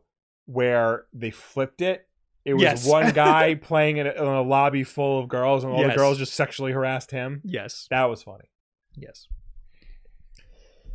I play with Hannah all the time. Right. And her name is she doesn't talk. She doesn't Right. want to talk to anybody. Mhm. And her name is Small Dog Mom. Yeah. Like in the in, in Valorant. And every single time we're in a, lo- a public lobby, Yeah. what type of dog is it? Everybody tries to, you know, Yeah. get get in in some Yeah, way, you know. I remember there the the um there was a I was watching a review of the Horizon Worlds, you know, the Facebook um metaverse Mhm. app that crashed and burned. And the reporter was like reporting on the lobby and like what the experience of like wearing VR and like trying to like help her coworkers navigate the space. And every time like they heard her talk, there would just be a bunch of 14 year old boys going, Hey, that sounded like a girl. That was a girl. Dude, there's a girl here. Yep. Yep. Yep. So That it makes a lot of sense. happens in the year of our Lord 2023. Absolutely. Uh, Uh okay. So I think this is a this is this is a good list. usually we have a problem with the uh Hall of Fame inductees, the video game Yeah. Hall of Fame inductees. I think every single one of them deserves the, the place. Yes. Uh, f- last year's inductees, for the record, was Ocarina of Time, Miss Pac-Man, Sid Meier's Civilization, and DDR. Those are all pretty good too. Yeah. So I'd like this is a good selection of games. It's not a big selection, and honestly, like Barbie Fashion Designer and Computer Space are not like, you know, the big names, Mhm. you know, to go in because I think, uh, finalists like these people, these games didn't get uh the induction, but the finalist uh list included Age of Empires, Angry Birds, Call of Duty 4, Modern Warfare, FIFA, GoldenEye, NBA 2K, Quake, and Wizardry. Like there are some heavy hitters on there. All of those deserve it as Yeah. well. I know, right? Like they're not like this is a good list. I don't know wizardry. that I've heard of it, but I I couldn't tell you I couldn't tell you shit about it. Mhm. Um, this is opposed to the Rock and Roll Hall of Fame inductions uh, inductees this year, which I got I got bones to pick with them. Let me tell you what. Who who who is it? Uh, the official inductions are Kate Bush, Rage Against the Machine, Missy Elliott, Sheryl Crow, George Michael, and the Spinners. If Rage Against the Machine doesn't reject their Hall of Fame induction, they're fucking phonies. well, I know Tom Morello like posted something in his usual Tom Morello self, thankful, but then he went on and made you feel bad about all the atrocities in the world. um, yeah, that's gonna be such a weird induction if they show up, and it's like because you know Zach De La Rocha is just gonna bring the crowd down. yeah. Um, but like you know, the only reason why Kate Bush is being inducted is because of Stranger Things. Like we're like that's not a that's not like I I don't know any I don't know anything. because her about- song was like she had a big song in Stranger Things this past season, and like it had like a billion streams in a day. And now I guess the Rock and Roll Hall of Fame is like, oh yeah, maybe we should induct her because the kids are into Kate Bush. I, I had no idea. Also, Oh, also, God. let me just Oh, go boy. keep going on this. So George Michael, right? We're Yeah. all familiar with him. Yeah. Uh, did the Wham. ori- did the original Limp Bizkit Faith? Um, so he got nominated because now they have a fan poll. Fans can uh, write in and and select a nominee to go in. oh, okay. Uh, he was up against actual rock bands like Iron Maiden and Soundgarden, and so they picked George Michael instead Wait. What's wrong with what's wrong with George Michael? over Iron Maiden and Soundgarden, actual rock and roll bands. Rock and roll bands Well, who, what- no- who would normally not get in because the Rock and Roll Hall of Fame has a bias over heavier acts. What what is George Michael then? If he's not rock and roll, what is He- he? He's not as rock and roll as Soundgarden and, and Iron Maiden, I can tell you that. What is he? Pop? Yeah. Okay. All right. I'll allow it. And another thing, another Oh, thing. So Judas Priest got in as the Rock and Roll Hall of Fame, which they deserved. However, they were not part of the actual induction finalists because you only only induct five artists. What they were inducted as was uh, excellence in musical achievement, which used to be known as the sideman category. Ooh. So, you know, one of the most important uh, heavy metal bands of all time, the forerunners of the new wave of British heavy metal. Oh, you guys are just sidemen. Hate hate everything. Judas Priest is okay. Judas Priest is good. They're Judas okay. Priest is very good. They're all right. Uh, didn't she break the record for top th- top song in three different decades or something? I, I guess Kate Bush. Uh yes. Look, no shade against Kate Bush, but like you like I'm I'm not I'm not speaking out of turn here, right? Like she would not have gotten in any other year. Um, how is GoldenEye not in the rock uh rock and roll? How is GoldenEye not in the video game Hall of Fame yet? I don't know. I feel like they're much I I feel like the video game Hall of Fame is much more like selective Mhm. about it. Like they they want to get it right every year. So because that's, that's why like you know not every game you think should be in the Hall of Fame is in the Hall of Fame. I, they, they, maybe it just hasn't been out long enough. They got to do like ten games a year. Well, no, because we is Wii Sports is getting in. I no, I mean like they have they they only induct once a year. Yeah, They need to induct a lot more games every Yeah. year. There's so many yeah. games. that I don't there. know how uh how long they, they haven't been doing it that long. I know that. I know that's what I'm saying. The Yeah. games industry is over 40 years Yeah. old. Like, you're, is it 50? Oh my god, it's over 50 years. I old. mean, if when did I'm I'm counting the seven. Computer Space came out in '71? So yeah, That's crazy. yeah, Yeah, they have so much ground to cover. yeah. Um, they're unveiling unveiling the new building this year for the video game Hall of Fame. Or just the strong museum. Tynology is from, uh, wherever the strong, upstate New York, wherever Yeah, the yeah. strong museum is. Um, that's. Are you going? Are you going to see that? Rochester. There you go. Yeah, I found the college humor video. It's so good, but it did not age well. Ha ha ha. Oh, This is probably not, PC no. at all. No. I, I think that's the point because Yeah. that's just what it's like yeah. in the lobby. It is not PC in these lobbies, unfortunately. So the Strong Museum has only been inducting games since 2015, Mhm. and there are 40 games in there total right now. Okay. And I mean, it's not you know they're they're all bangers. Don't get me wrong, but I think you're right. I think they do need to start. Then you step it up. Yeah, like World of Warcraft, Doom, Pong, GTA 3, the Oregon Trail, Zelda One, Zelda. The Sims, Sonic Yeah, th- One. those yeah. all deserve it. yeah. All right, let's talk about the Phil Spencer interview because Oh, that's boy. gonna. Yeah. I forgot that's a whole can of worms we got. That is such a can of worms. Oh man. Uh, it's been a rough couple of weeks for Xbox that's had fans questioning the state of Microsoft's console gaming business. First, there was news of a 30% drop in Xbox hardware revenue, followed by the CMA's decision to block Microsoft's giant $69 billion Activision Blizzard acquisition, topped off by Redfall launching earlier this week to a lukewarm reception. When you combine all of this with the quiet year of Xbox releases in 2022, Xbox fans are wondering when Microsoft is going to deliver a slew of AAA games like we saw in the Xbox 360 generation. We're not in the business of outconsoling Sony or outconsoling Nintendo, uh, says Xbox chief Phil Spencer in an interview with Kind of Funny Games. Uh, Spencer said something similar to The Verge in 2019, with Microsoft's gaming strategy focusing across Xbox, PC, cloud, and mobile, not just consoles anymore. Spencer doesn't think that just building great games is enough to win the console to win in consoles anymore. Quote, I see the commentary that if you just build great games, everything will turn around. Uh, it's just not true that if we go off and build great games, all of a sudden you're going to see console share si- shift in some dramatic way. We lost the worst generation to lose in the Xbox One generation, where everybody built their digital library of games. We want our Xbox community to feel awesome, but this idea that if we just focus on more great games on our console, that we somehow are go- that we somehow we're going to win the console race doesn't really lay into the reality of most people.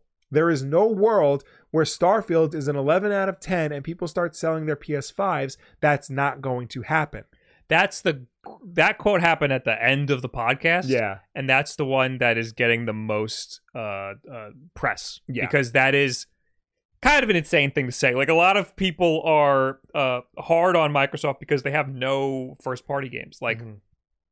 Or or they have a lot of the, the biggest ones that they were they have nothing, and the ones that they have, like Halo, end up lacking. And now Yeah. Redfall comes out, and that's a flop, and Yeah. and it's also lacking. And the most of this podcast was about how bad Redfall was, Yeah. and Phil Spencer just kind of taking the L on it. And Yeah. also, a couple days before this podcast.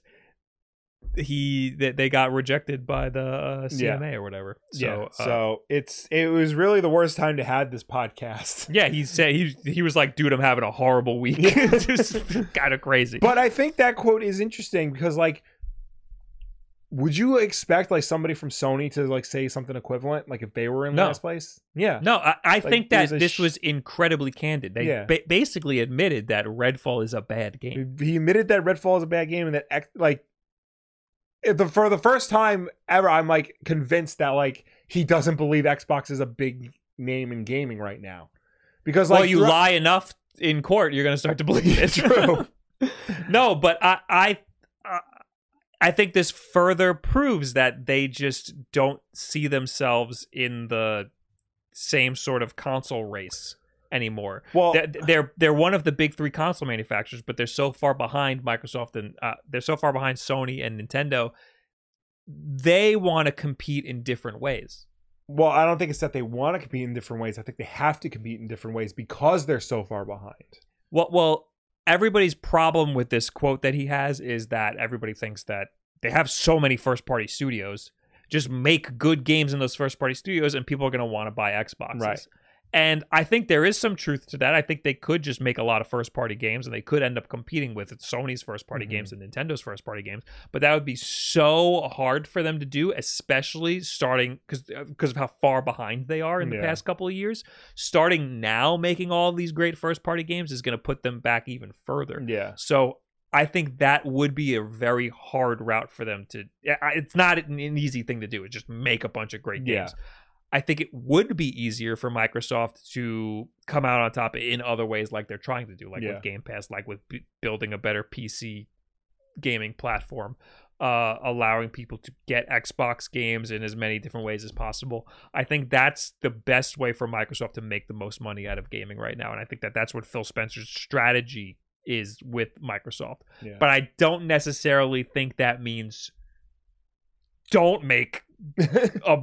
You got to use these first party Yeah. studios. You bought so many. yeah. You got to start letting them make games. Yeah. The problem is they did, and Redfall sucks. Yeah. Uh, Spencer is probably right here, but Microsoft's challenges with Halo Infinite and Redfall have fans worried about some of its biggest titles that are designed for Xbox fans and Xbox Game Pass. After all, when uh, Microsoft spent 7.5 billion on Bethesda, it was about delivering great exclusive games for Game Pass.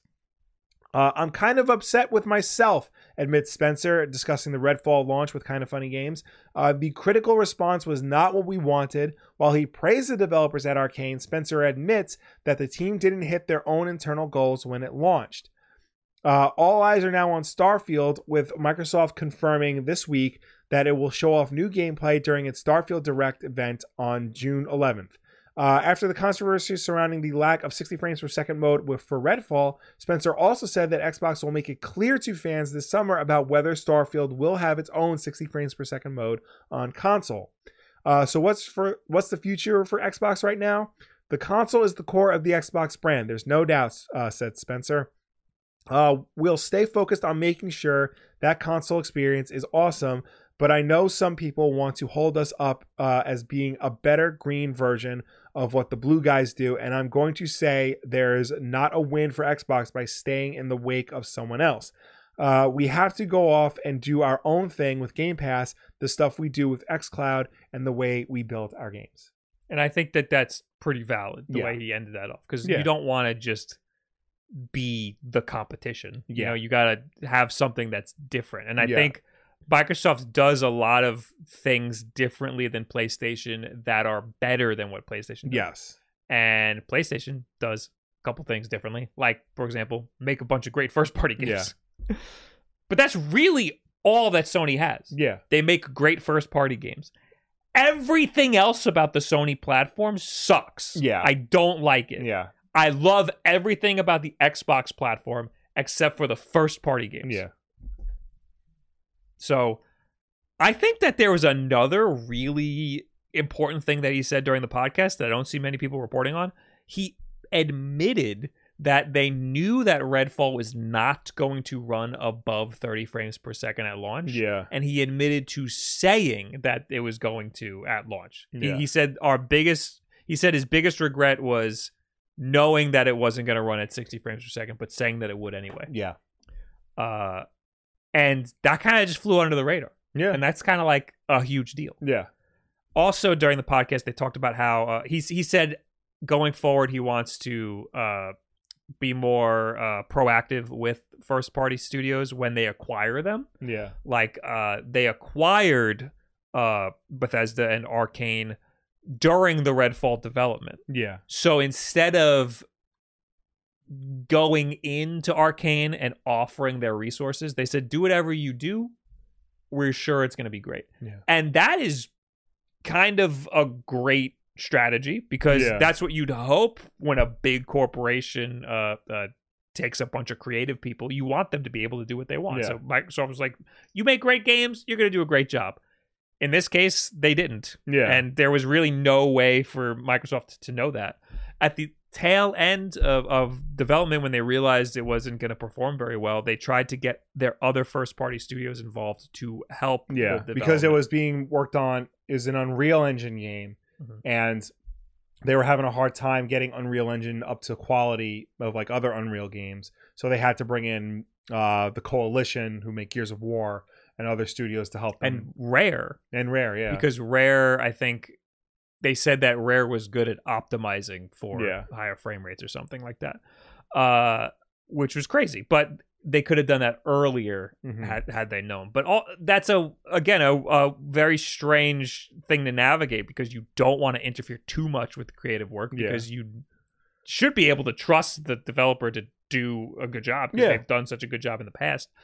Um, but also you want to offer all. That's why they have so many studios because all of the studios can all help each other. yeah, Um, and that just it just fell flat, I guess. yeah. Uh, And at the same time, it like it sucks because you know Microsoft bought all of these studios, Mhm. and they don't really have a lot to show for it right now, because a lo- almost all the studios they bought were making games for both PlayStation and Xbox, so they were allowed to finish making the games for PlayStation and then move on to Xbox exclusive. Most of these studios have not released their next Xbox exclusive, and the ones that have, like Obsidian, released Pentiment um, which got great reviews, but it didn't. not- I didn't that's even hear not- about that. That's not a game that's going to set the world on fire. yeah, You know, that's a weird side-scrolling game that looks like it was made on parchment paper. yeah. I've You know, never even That's heard of that's not to you know that's not going to sell 10 million units or whatever. Um. So yeah, it's just people want to know what the state of like Xbox gaming is, and it doesn't even look like Microsoft even knows what that is. I think that they have a plan. It's just very uh uh ambiguous. Or or it seems that way to us. Like Yeah. like we have to stop thinking about the the, gaming space right now as being PlayStation versus Xbox versus Nintendo. You know, you also have PC and you Right. also have mobile games and stuff, but they're not necessarily versus each other Yeah. there's for the la- for as long as we can remember there's been Xbox versus PlayStation because they've been the two big ones with the best graphics that Yeah. are all that have a lot of very similar games and then Nintendo usually does their own thing. Yeah. But we're in a space now where it's Microsoft is trying to join Nintendo in doing their own thing. Right. They're they're realizing that competing with Sony is kind of not working out for them anymore. So they're trying to compete in other ways that they have technology that Yeah. they need to be able to utilize, like cloud gaming. but at the same time, I mean, usually, I mean, it's different with Microsoft because they have all the money in the world. But usually, if a console is not selling well, and if you're in last place two generations in a row, Yeah.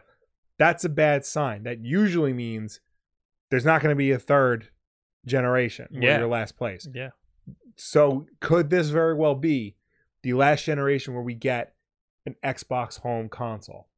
It's the it will be the last generation we get an Xbox home console as we know them. Like Yeah. like I think it's gonna get weird from here. Yeah. I don't think it's gonna be like you know the the the traditional Yeah. home console that we're used to. It could end up being more like a computer. It could end up being uh, a streaming device. Yeah. It, it, it's gonna it's gonna get weird. I I am convinced that like at this point, you know, the Series X is might very well be if things don't turn turn around like within the next two three years, the Series X will be the last Xbox home Yeah. console, and Xbox is going to become an app on your PC, and we're going to start seeing Halo on PlayStation. We're going to start seeing uh, Gears of War on Switch and things like that because they've got nothing else. I think it's possible that Microsoft releases a new console in the future, but it's gonna be like a weird PC thing. Like it's gonna be like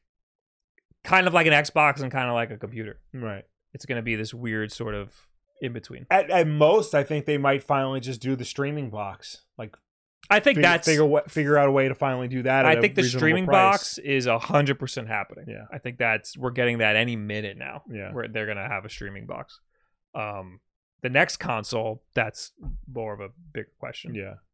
Um, I mean, we know Microsoft's trying to do something with Windows, or or at least a lot of people got excited because Microsoft had an internal pitch about having uh, Windows be more friendly for handheld Yeah. gaming.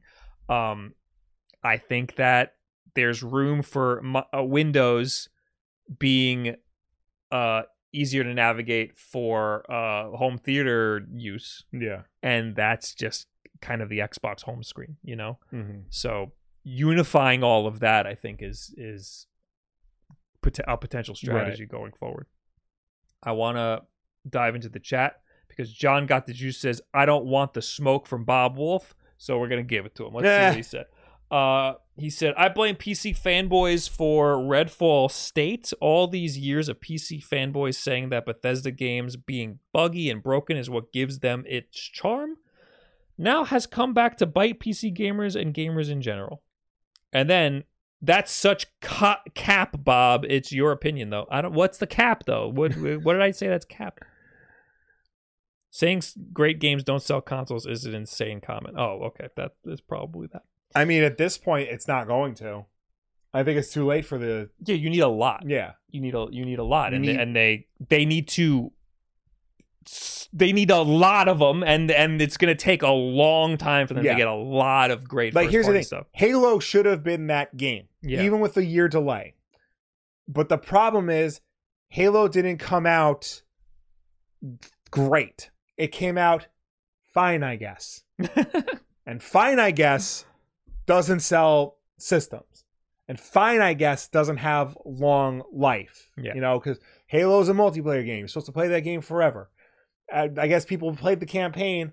Some liked it, some didn't. That's okay. But they didn't keep playing. Yeah, and they So- had nothing else in between. Yeah. They had Halo, and then and that's Yeah. it. You know, like it, it, it, they they bought a bunch of studios and and and And did nothing with it did nothing with them. So so they they they fucked it up. Yeah. Phil Spencer says that it's because they lost the Xbox One generation to Sony, and Yeah. everybody has just been in the Sony ecosystem since then. And I think there's some truth to that, Uh, but yeah, I think there's a lot of truth to it. it's also that they completely botched this Yeah. generation too. Well, you think about it, like that was that was around the time when people were finally used to the idea of you buy something and then you can carry it over to the upgraded version. Yeah, Because, you know, we look at iPhones and Android phones, you know, I have this the Twitter app on my phone is the same one I've had since my iPhone 3G back in 2009. So like I've been able to carry over all my purchases on my phone. That's the world we live in. And video games have now entered that world. yeah, And if most people had PlayStations, they can carry things over from one PlayStation to the next. yeah. I mean, I hope Nintendo learns this. yeah, it's funny. Um, so yeah, he he's right in that sense. And then plus, you got to remember, Xbox sold significantly less than PlayStation did during that generation. It was like two to one. Yeah. sales. So, uh, saw Konami Man said, "Don't forget that Sony turned the PS3 around with a great first-party games in the second half of the generation and ended up finishing ahead of the Xbox 360 Did they finish ahead globally? Maybe. globally, and like not by a lot, but still, like their their comeback was very impressive. Yeah, yeah. So, uh, but I don't know if Microsoft Microsoft tried to turn things around last gen by completely redoing what the Xbox One was, going from an entertainment system to an actual games console, Yeah, by having backwards compatibility, by actually having, you know, they didn't have a as strong of a first party lineup as Sony did, but they had a first party lineup. Yeah. They had, you know, big Halo games. They had two Gears of Wars. They had Sunset Overdrive. You know, they had they actually had games. So now they don't. Yeah, it's it's it's not looking good right now Yeah. for for whatever reason. Um there was another chat message I wanted to bring up. Uh um, I, I I I lost it. I don't know. Okay. Um. Oh, uh, Low Bloom says, "Did Halo Infinite launch on PC with no issues?" Uh, it ran great and it's optimized great. Mm-hmm. It launched with ha- maybe half of the features that they promised. Yeah. That's that's uh, it wasn't technically bad. Like it ran good. It's just it didn't have. It was it was a year late, a whole year late, uh, and they didn't deliver what they said they would, and they ended Yeah. up cutting features and stuff. So that's the biggest problem. Dude, Halo Infinite still has desync. Okay. I always had a, a fine time running Halo on any device I tried it on my PC, my freaking little handheld tablets and yeah. shit. It runs awesome on all of that stuff. Yeah. Um. Anyway, let's plow through this next couple of news Okay. stories. Yeah, we can do that. Uh, Sony is shutting down Pixelopus. The studio announced it on Twitter this Friday. Oh, I know these guys. Dear, dear friends, our Pixelopus adventure has come to an end. The studio said, as we look to new futures, we wanted to say a heartfelt thank you to the millions of passionate players who have supported us and our mission to make beautiful, imaginative games with heart. The San Mateo-based Pixelopus arrived on the scene uh, at E3 2014 with a surprise announcement and release of its first game, Entwined, for the PS4. The studio's second and final game was 2019's Concrete Genie, about a bullied young boy who discovers the ability to bring his paintings to life. The game was nominated for two DICE Awards and two BAFTAs. I wonder what they've been working on Uh, because that's just gone now. yeah, That sucks. that's it. Because Concrete Genie came out in, in 2019. Yeah. So they, they had to have been working on something, and then Sony's just like, no. Sony, they, they must have been working on something. They showed it to Sony, and Sony was like, "Ah, I don't know, guys. Yeah, but it's surprising working out. because like if Sony's doing so well, why did they close the studio? Yeah, it must have been that bad, Yeah. or, or they just didn't see a use for that studio. I guess, but if- if you're trying to promote like yourself as like the premier uh game because like all their stuff that they that sony puts out like has this this like sheen of prestige to it. Yeah, because like you know there's obviously the last of us but now god of war even is like trying to be this like hbo style drama about a guy who's a bad dad and he's trying to learn how to be a good dad and stuff. Spider-man is just as good as the good spider-man movies in some cases better Mhm. you know? So like they have this like you know pillar of excellence that they set for themselves and Pixelopus seems to have been like trying to do that but like from more of an indie bend to it uh, John got the juice says they had a project with Sony Animation. oh there you go That could be, that could be what they were up to. Yeah. It, it could have been a Spider-Man thing. yeah Yeah, everybody I probably got a bunch of studios working on it in the Spider Verse, Yeah. and that's coming out any minute now, isn't it? Yeah. The new in the Spider Verse. june i think So maybe they were done with them. maybe Maybe they were like, ah, yeah uh but speaking of spider-man uh spider-man remastered for the ps5 is finally available standalone oh, Uh, while Sony said that Spider-Man Remastered would be available as a standalone product later this month, it actually uh, came out just 24 hours later. Uh, the P- PlayStation Store has gone up for per- the PlayStation game has gone up for purchase uh, at previ- at the previously confirmed price of 49.99 or 49.99 uh, British pounds. Uh, the PS5 remaster hands the web slinger a 4K resolution at 60 frames per second and then bundles in the City That Never Sleeps DLC on top of it.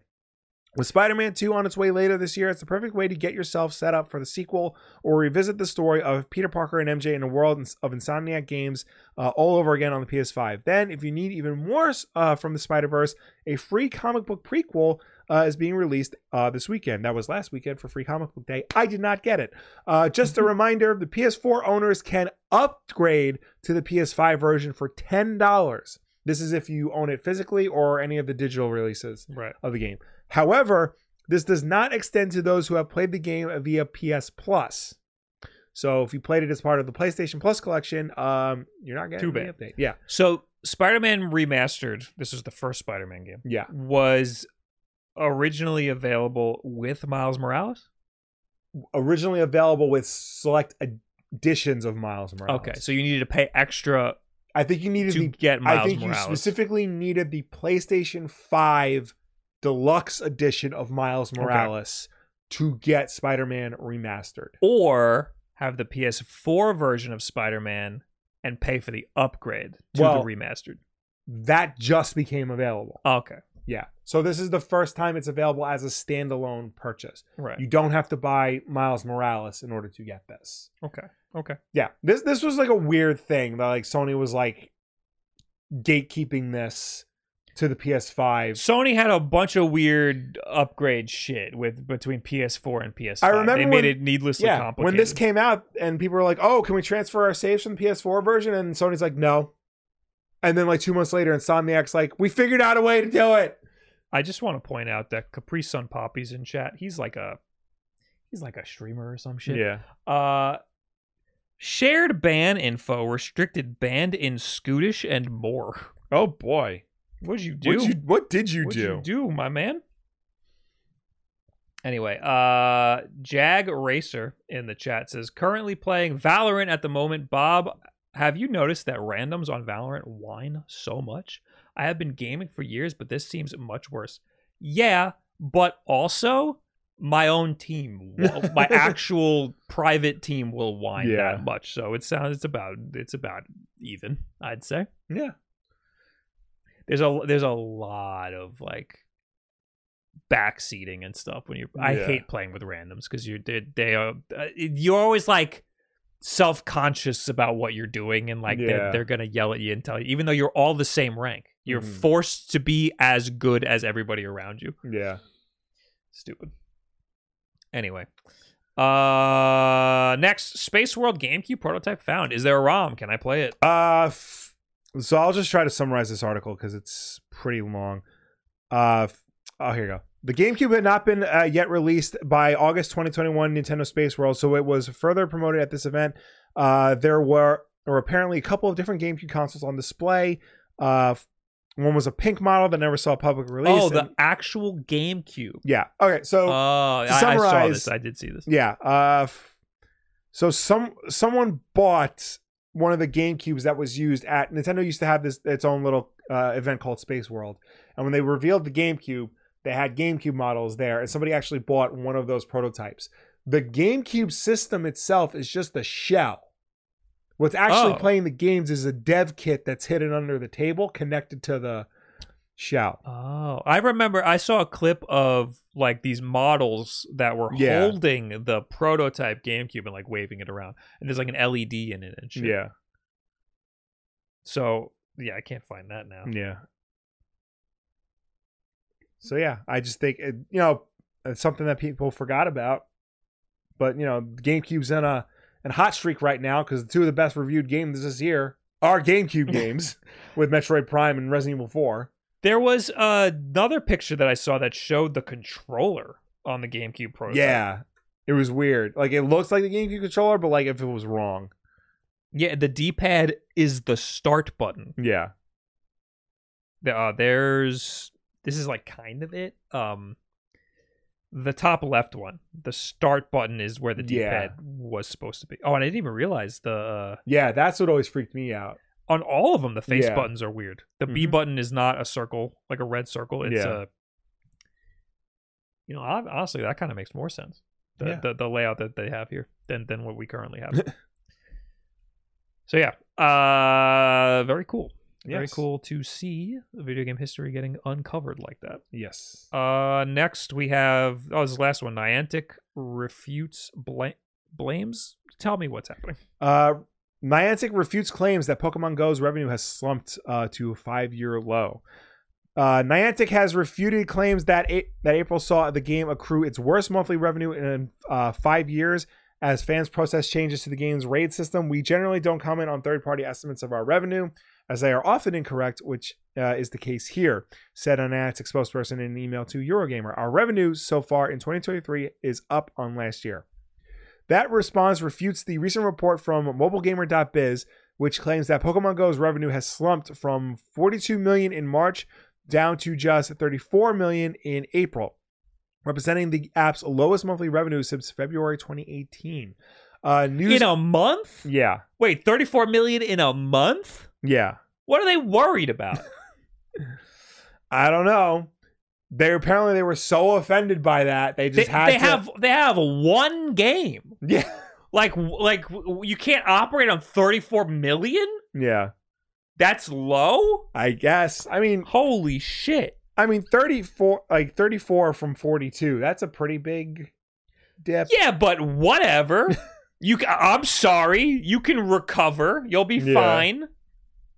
Unless you spent all the 40 million from last month. Yeah. Jesus. News of the alleged decline, Niantic's rebuttal uh, comes as Pokemon Go fans rail against the changes made to the app's raid system. Previously, the social distancing and lockdown procedures brought in to combat the COVID 19 pandemic pushed Niantic to create remote play features for its game that allow players to attend raids from the safety of their home. The feature was a boon in many. Uh, a boon to many communities who lived in remote areas or had disabilities that prevented easy travel. However, Niantic announced that from April 6th, it was hiking its remote raid uh, pass prices at uh, putting a cap on the number of in-game uh, in-game events that players could attend each day. So, yeah, I guess people aren't liking the way Pokemon goes, man. So I would understand how much why they would lose so much money. I mean, I I used to play it all the time and I fell out of it pretty quickly. yeah, Um, there's just no reason for me to. I opened it up a couple months ago, and there's it, it's just there's no there's. I'm afraid to me. open that app up because I know I will not recognize it. Uh, no, it's pretty much. It's. I mean, when I opened it, it was pretty normal. Yeah. I was expecting a lot of things to pop up at me, Yeah. and it really wasn't too bad. Okay. Um, nice jacket, Bob. Thanks. Is it a jacket? It's like a it's like a flannel. Yeah, it's like a shirt. It's like a shirt. Uh. Anyway, uh, yeah, I know they have other games. Ingress doesn't really count because that's the pre Pokemon Yeah. Go. That I play. I played Ingress before Yeah. Pokemon Go. I used to drive around, you know, to all the. It was it was basically exactly like Pokemon Go. You drive around to all these different nodes and like s- s- you basically spin in the Right. Pokestop and stuff. Um, and that was fun. Yeah. Uh, but then that turned into Pokemon Go, and I was like, oh yeah, all these places are the same as the ones that were in Ingress. All right, that's all the news. All right, but now, so now it's we time to do- do this. And this is a reply to my tweet. Oh no, it's not a reply to my tweet. This is a rabbit hole. Yeah. I tweeted the tier, li- the Zelda tier list that we made on the Nintendo podcast, Right. and by we I mean me. I'm the only one who had anything to do with this tier list. What do you think about the tier list? Uh, I am abstaining from my. All right. So anyway, uh, E quote tweeted it right, and said Bob is a terrible human, which is true. and then somebody responded. This is Tree for threes, George J fourteen, and said it's like a meme. yeah. Most people rejected his message. They hated Jesus because he told them the truth. and it's a picture of the That is Zelda tier funny. That is funny. That's pretty funny. That was a pretty good one. Uh, all right, we're gonna talk to you guys Yes. right now in the chat. How Uh, starting off with people who left comments on last week's Wulff Den podcast over on the YouTube channel, youtube.com slash Wulff Den podcast. Yeah. It said we had an unboxing. Do we still do? Oh yeah, shit. Let me do that. Okay. Uh, this is this is a quick one though. Okay. Oh, it's right Uh, there. It's right here. This is uh, let's see. Uh, I, I have no idea what this is. This is just a random thing that was sent to us. Uh, it had a note on it. It's is this two notes? It says, "Hello, I'm a DFW based artist at Dallas Fort Worth. Yes. Uh, and I wanted to send you some pieces I've made. I mostly draw Pokemon characters, and I made most of them while watching your YouTube videos. I love having them on in the background as if I'm on a FaceTime with a friend. Aw. Aw. Uh, please keep doing what you do, and I hope you like my drawings. They're all prints of scans of my hand drawn art. Uh, check out my Insta at reema.abbas. R E E M A dot A B B A S. I mostly sell these prints at some local game stores, but I'm ho- ha- hoping to have enough interest to have a booth at a Comic Con one day. For now, I take custom orders on Instagram. Uh, so check them out. I'm gonna just rip this open. Hopefully, I don't rip the artwork.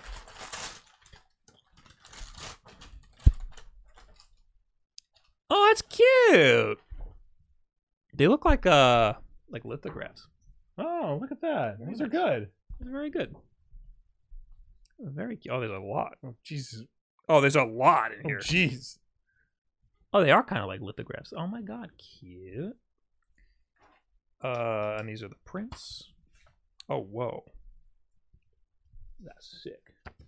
Wow. Wow. Ooh. Ooh. That's cool. Now you must be careful because those are the exact size and shape as coasters. I was gonna say, I almost said I could use these as coasters, Yeah. and I was like, no, that's probably a bad idea. These are some pieces from my Octopus Desert Thief series. Ooh, oh, these are Ooh. colored. These don't look Oh. like prints. Are these prints? Yeah, these are prints. Cute. Very cool. Wow, thank you. Very cool. Check them out. Check them out on Instagram. Here's here's all the info. Here it is. Yeah. You can't see this. It's probably too tiny for you, but I tried. All right, now we're in the chat. Yes. Uh, Uh, we where got, are we? We got Zay, uh, who says, "Hey Bob, just did some illicit activities. Uh oh, to a base 3ds.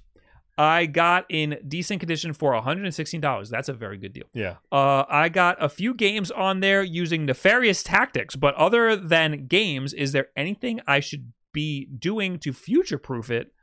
Is there any updates I should be aware of, or is it just a decent emulating machine for a casual guy to pick up and play every once in a while? It's definitely a decent emulation machine. I don't think there's anything you need to do. If you're doing if if you're playing the games on it, that's as much as you can do. That there you can uh put emulators on there, but uh it's best used as just a machine to play DS and 3DS games Yeah. and yeah, that's basically it. Uh I will say though, I will recommend looking into putting a VPN on your router Mm. because if you're using hShop on your 3DS, um, I think that leaves you open to uh, get a letter from your ISP in the mail Right. saying, "Hey, stop downloading all of this Mm. nefarious stuff." Uh, so just be careful with that. See if there's a way to put a VPN on your router. Um. Anyway, Justin Pritch, Pr- Pritchard says, I've been playing Jedi Survivor on PC Ace, Asus G14 2022 with zero issues and it runs fine. I think some of the stuff about it being broken on PC is overblown. I heard bad things about the PS5 version. Yeah, that was also getting some flack, but it, the, apparently the issues have not been as bad as the PC version. Mhm. I, you know, part of me wants to agree with Justin because every time I hear about like games being buggy and like broken, I more often than not it does seem to be overblown. Yeah. Like you get some frame rate stutter, and all of a sudden like, ah, this is an abomination. Been released in this state. Um, I am inclined to think that Jedi Survivor might be a little bit worse for wear just because Digital Foundry went out of their way to like make a very detailed video about it. Yeah, I, I agree. I, I think that uh, there's like a small problem, like the fact that it runs at uh, not 60 frames. Yeah. Uh, people take that, even people who wouldn't even notice the difference, they take that and they run with it. Right. They're like, this is the big problem with the Mhm. game. Uh, I will say that on PC specifically, the problem is with higher end cards. Right. Uh, and that's a problem with a couple of uh, new AAA games. Yeah. Uh, it looks like you have a very nice Asus laptop, which might be better off playing Jedi Survivor. You Yeah. might you might be better off than somebody who has Yeah. like a brand new 40 series. card. honestly. this is the Asus laptop that has the uh, screen on it. Look at this. Oh, with on the yeah, yeah, animation. It's cute. I like it. Anyway, uh next up we have Caleb Fox who says maybe y'all will talk about this in the next episode, but what are your thoughts about Rogue Squadron being free on Prime Gaming? What? Excuse me? What? I bought that game for forty dollars, like right when it came out, and never touched it On PC? on PC. No, no, on uh, on Xbox, on Xbox One. Rogue Squadron? I'm thinking of the new Rogue. What's the new one? The new Oh, Squadrons. Squadron, Star Wars Squadrons, Squadron. yes. Was not a fan of that game. Did not really like that game all that much. Rogue Squadron? No, Rogue Squadron. No, no, I know, but uh, now I'm changing the subject back to Rogue Squadron. Yes, the N64 game, which also Oh my got a God, PC release. It yeah. is. Oh, it did get a PC release? Yeah. Oh, I didn't know that. That makes more sense. It is uh, in Prime Gaming. Which, if it got a PC release, then why hasn't it been released on modern systems yet? Because like, Aspyr released all the other games. Yeah. So who? It's called Rogue Squadron 3D. That was the PC release. Yeah. so is it? Was it revamped at all? It just Had had, to it just been. had better gra- like better, better graphics. Yeah, but who did that? uh f- LucasArts. Oh, so it's Yeah. just it's just the same It's version. the same. It's the same game. It just had a because this is widescreen. yeah. Rogue Squadron. Oh, this is the first N64 one. Never Yeah. mind. The one for the GameCube notoriously emulates horribly. Does it Yeah, it's it's you can't you basically can't play it in any GameCube emulator. really? Yeah, it, it's it's very bad. Yeah. Um, this is insane that you could Yeah. just that that you could just. I didn't even know this was available at all on PC. Yeah. Uh, so if you have Amazon Prime, link it to your Twitch account. Yeah. Not only can you give us a subscription for free, thank you very much for supporting the channel, But you can play. but Rogue you can play Squadron. Rogue Squadron. Yeah, that's pretty crazy. Yeah. And that's the value Prime Gaming, baby. Yeah. Uh, and lastly, we have Bat Mabel who says, "Please be careful when saying things like reviewers have close relationship with devs and don't criticize the games as much because of it. That's literally what got us GamerGate in the first place. There's no proof or even reason to believe something like that is true. I ag- I agree, Yes. but I think that the whole GamerGate thing was just like there is something to talk about there because it does exist. The the the journalists having relationships with reviewers. It's a thing that happens. Right.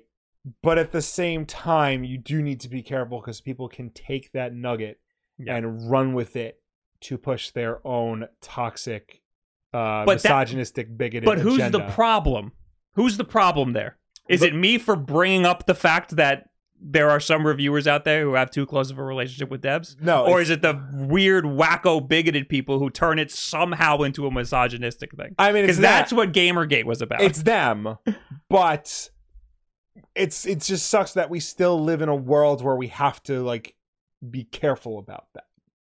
You know yeah. No, I, I, I, that I, I, I, that. that's what I that's what I think they're getting at. Mhm. You know, I understand that, but but uh, these are just the realities of the world. There's you gotta point your guns at the people who deserve it. You know, right? like there there's there, there- there's there's people at fault in, in Yeah. situations like this. Anyway, Mika Bryant says, "How do you not realize nobody cares about the Actisoft debacle anymore? It's so boring after all this time. I can't care anymore. Please drop it. We care about it. Yeah, It's very interesting to us because of how big of a deal it is in, Yeah. in the video game world and in, in the future of video games. Uh, this is going to be looked back on in 10 years as like a milestone moment in gaming. absolutely. So that's why we're so interested in it. yeah, And we're going to talk about whatever we're interested in. yeah, There's a lot of things that are big news that we just don't care about, Yep. that we don't talk about. and there are a lot of things that are small news that we care way too much about. Yeah. Anyway, we're in the chat now. How you Mhm. guys doing? Bob, do you ever consider looking at using a Surface Duo 1 as a DS slash 3DS emulator? It has a Snapdragon 855, and people have used stuff like the Kishi with it, really? Or just standalone with digital controllers, and it looks pretty interesting. Surface Duo 1? Uh, Resident Evil 2 is free on Amazon Luna right now. Does that mean I can play it? It says included in Prime. I was looking for Rogue Squadron and then I went down a rabbit hole. Oh my god, it's 450 for a Surface Duo. That's kind of crazy. Huh. How the hell do you put that in a Kishi?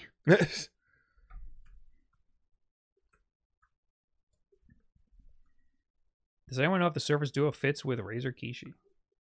Oh, here's a guy. Has it on Etsy.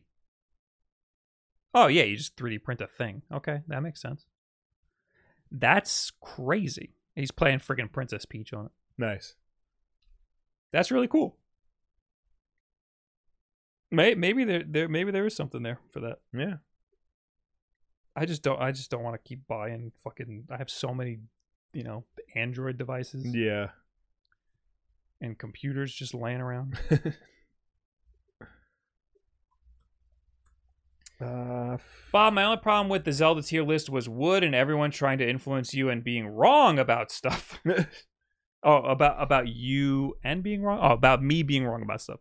I also saw Wood had to do a tier list of his own. Will you do the same when you guys eventually do a Mario tier list on Nintendo? I don't think we will ever do a Mario tier list Mhm. because I don't think Wood understood the assignment. or I don't think he will do the same thing that I did with Nintendo with, with Zelda. I think Okay. that Wood will um try to incorporate the impact that, that the games had right. More than his own personal feelings. Got it. I used strictly just my own personal feelings because I thought that'd be more fun and interesting, and, Mhm. and it's funny to to shit on things that Yeah. people like and, and and praise things that people don't like. It's Yeah. fun. It's interesting. There's nothing interesting about being like. You know, these are widely considered the best games, so here's a list of them. Like you, anybody could do that. Mm-hmm. Anyway, Bob, will you be streaming the next Nintendo Direct? Uh, is it the Zelda thing? Because no, I don't. Uh, I don't really. I saw like there's going to be a PlayStation sh- showcase soon, and I saw a rumor going around like that Sony was going to announce a whole bunch of Konami exclusives, including like a Metal Gear Solid remake and like a couple other things. We should have talked about that. I, I, I, I almost put it in the keep, but I didn't see anything. Like all of it was just basically like hearsay, and the only websites that were reporting on it were like, you know, those kind of websites. That like yeah, I saw a tweet about it. I saw a tweet Yeah, about it. so I didn't want I, I, didn't want to put it in there. I want that so bad. I know uh, the Konami man says MGS three remake. Yeah, that's the one. Yeah, Uh, I still think it's MGS one remake. I still think that makes I mean, way that would, more that sense. would make the most sense. Yeah. Um, Surface Duo is two hundred dollars. Wow. That's kind of crazy. That might that might be worth it then if it's two hundred dollars. yeah. Um, did I put it in my wish list? Yeah. Uh, Bob, your take on Twilight Princess had me laughing. I gave up at the same point for the same reason. I'm so glad that people understood that Yeah. that that was a real thing that happened. King Fergs, thanks for the six months. I appreciate it. What's for dinner? Factor? No joke. I had Factor for lunch today. uh, Bob, have you heard of a 3D laptop being released in the future? I wonder if how emulating 3DS software on it would be. I haven't heard of any 3D laptop. Uh, I think that the 3D wave is kind of over. Yeah. I don't think anybody's making 3D stuff anymore. Yeah, I I, think that that's The the VR wave is like even not the VR wave. The uh the metaverse wave is like already out. So yeah. Uh, 128 gigabytes instead of 256. Yeah, 128 is more than enough in in a portable emulator. yeah. Are they even making 3D TVs anymore? No, No. no, no, no. Uh. Unpopular opinion: My favorite Metal Gear Solid is Metal Gear Solid 2. I don't think that's an unpopular opinion. Yeah. A lot of people actually really like that game. Yeah. Yeah. Like weirdness and all. For a long time, it was people's favorites. Yeah. Um. I yeah, I've heard I've heard that a lot. My favorite was three, uh, but I I gotta say, people don't like five because it got weird and wacky. But I kind of like that one the most. I think. See, I didn't like five not because it was weird and wacky. I just, I didn't like five because I felt like the gameplay wasn't meshing with what I thought a Metal Gear Solid game should be. You know? I, I l- loved the gameplay. Right. It's the story that just fell Like like for all intents and purposes, the gameplay is good. Mhm. But I think I think I reached a point I I get to in a lot of games where like there's a disconnect between like what I think should be happening in the game and what the game wants me to do. Okay. And I think I reached that point and I just like I, I don't think I can play this anymore. I just got to a point in Metal Gear Solid 5 where I didn't understand what was happening or Right. what I was supposed to be doing. I just kind of finished all of the missions and it felt like I was replaying the same missions because I think I was Yeah. because it didn't feel like the game ended, but I think Mhm. it did. So the way that you like unlock more of the story just like didn't make sense. But I absolutely loved the gameplay loop and the and the and the mechanics the Right. most. I liked it at first, but then like after a while, like there's was like I something's not clicking with me anymore. Mhm. So, Uh, for, for the record, I played the entire game as a pacifist. I Right. I made all of my weapons sleepy time weapons and yeah. tried to go that route, and I had a lot of fun doing it that way. Bob, do you think the new Switch or Switch Pro will be released this year or next year? I think announcement at the end of this year, release next year. Uh, I was watching your video today on how you make uh, videos because I was really curious. It's really interesting process. Do you have any new mods coming up on stream or videos coming out soon? I always look forward to them. Um, this schedule has gotten really weird. Um, I had to do. I I just made a sponsored video on a laptop that is being uh, approved right now, so it's done. I'm just waiting to release it. mhm. Um, the ROG Ally, I just got it today. Yeah. I don't know if I'm allowed to say that. Uh, the embargo is up Thursday. okay. I don't think I have enough time to make a video for that. So that might go up Sunday, the Mhm. ROG Ally video. Um, and what else? Oh, I also have the Retroid uh, Flip. That came Oh. a few days ago. Uh, but I I want to get a video on the ROG Ally Yeah. first because that's more pertinent. Pertinent? Uh. KJack says others have already started sharing that they got the handheld, so you're good. They posted pictures of the box too. Yeah, I didn't want to post a picture of the box. I will. Mm, you know what? I'm not gonna say anything. I got a lot of thoughts. oh, I'm sure. Yeah. I, that's all I could say. mm-hmm. But uh, you will love all of the content. Is all I'm gonna say. Um, please fill the ally with every console emulator. I am. The The stream was a little rocky when we Yeah. started because I was. It's in the other room downloading everything right Yeah. now. So, uh, Will show us the comics you got from Free Comic Book Day. You didn't. You I, didn't I go. didn't I didn't have a chance to go. I downloaded um the Dawn of DC free comic and the Ninja Turtles free comic because those were on Comixology. Um, Comixology has generally not been the best place to go for free comic book day because they don't put everything up. Mhm. They want you to actually go to a comic book store. Uh, and it was especially bad this year because this is the first year under the Amazon designed Comixology, and oh my god, trying to find those comics was abysmal. Mhm. So go to your lo- if you go to your local comic book store, they might still have some left over. They might charge you like a dollar for it now, but just go check to see. Um, are you allowed to speak about your first impressions right now on the ROG Ally? Uh, I'm allowed to talk about my first impressions from the event that I went to, and it was pretty cool. Yeah. And now that I know the price is confirmed, six ninety nine for the more expensive one, Okay. as a confirmed price. Okay. Uh, that's a fucking great price. Yeah.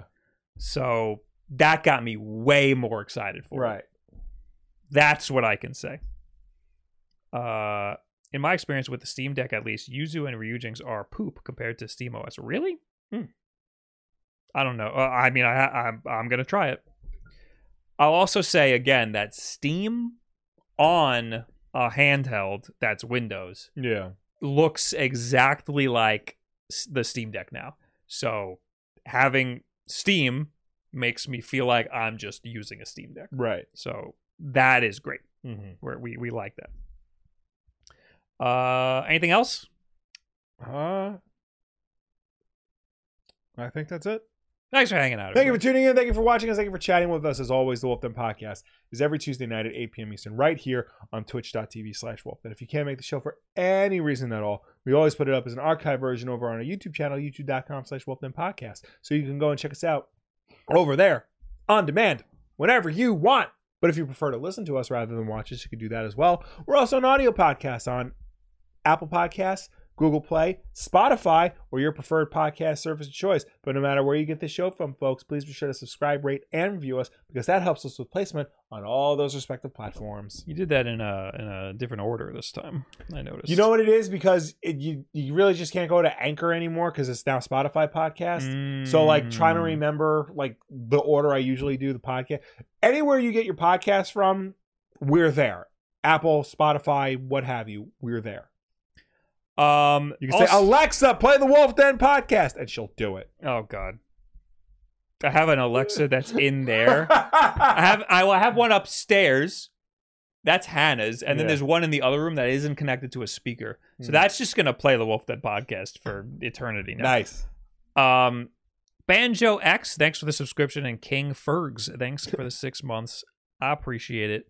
Uh, everybody go watch Jackson. He's streaming. Uh, he lost his job, Yes. which is the best thing that's ever happened to him because he needs to be a streamer. yeah. Uh, he's been streaming a fuck ton, and he's playing uh Breath of the Wild crowd control, which means you can go in there and you can donate a little bit of money to kill him.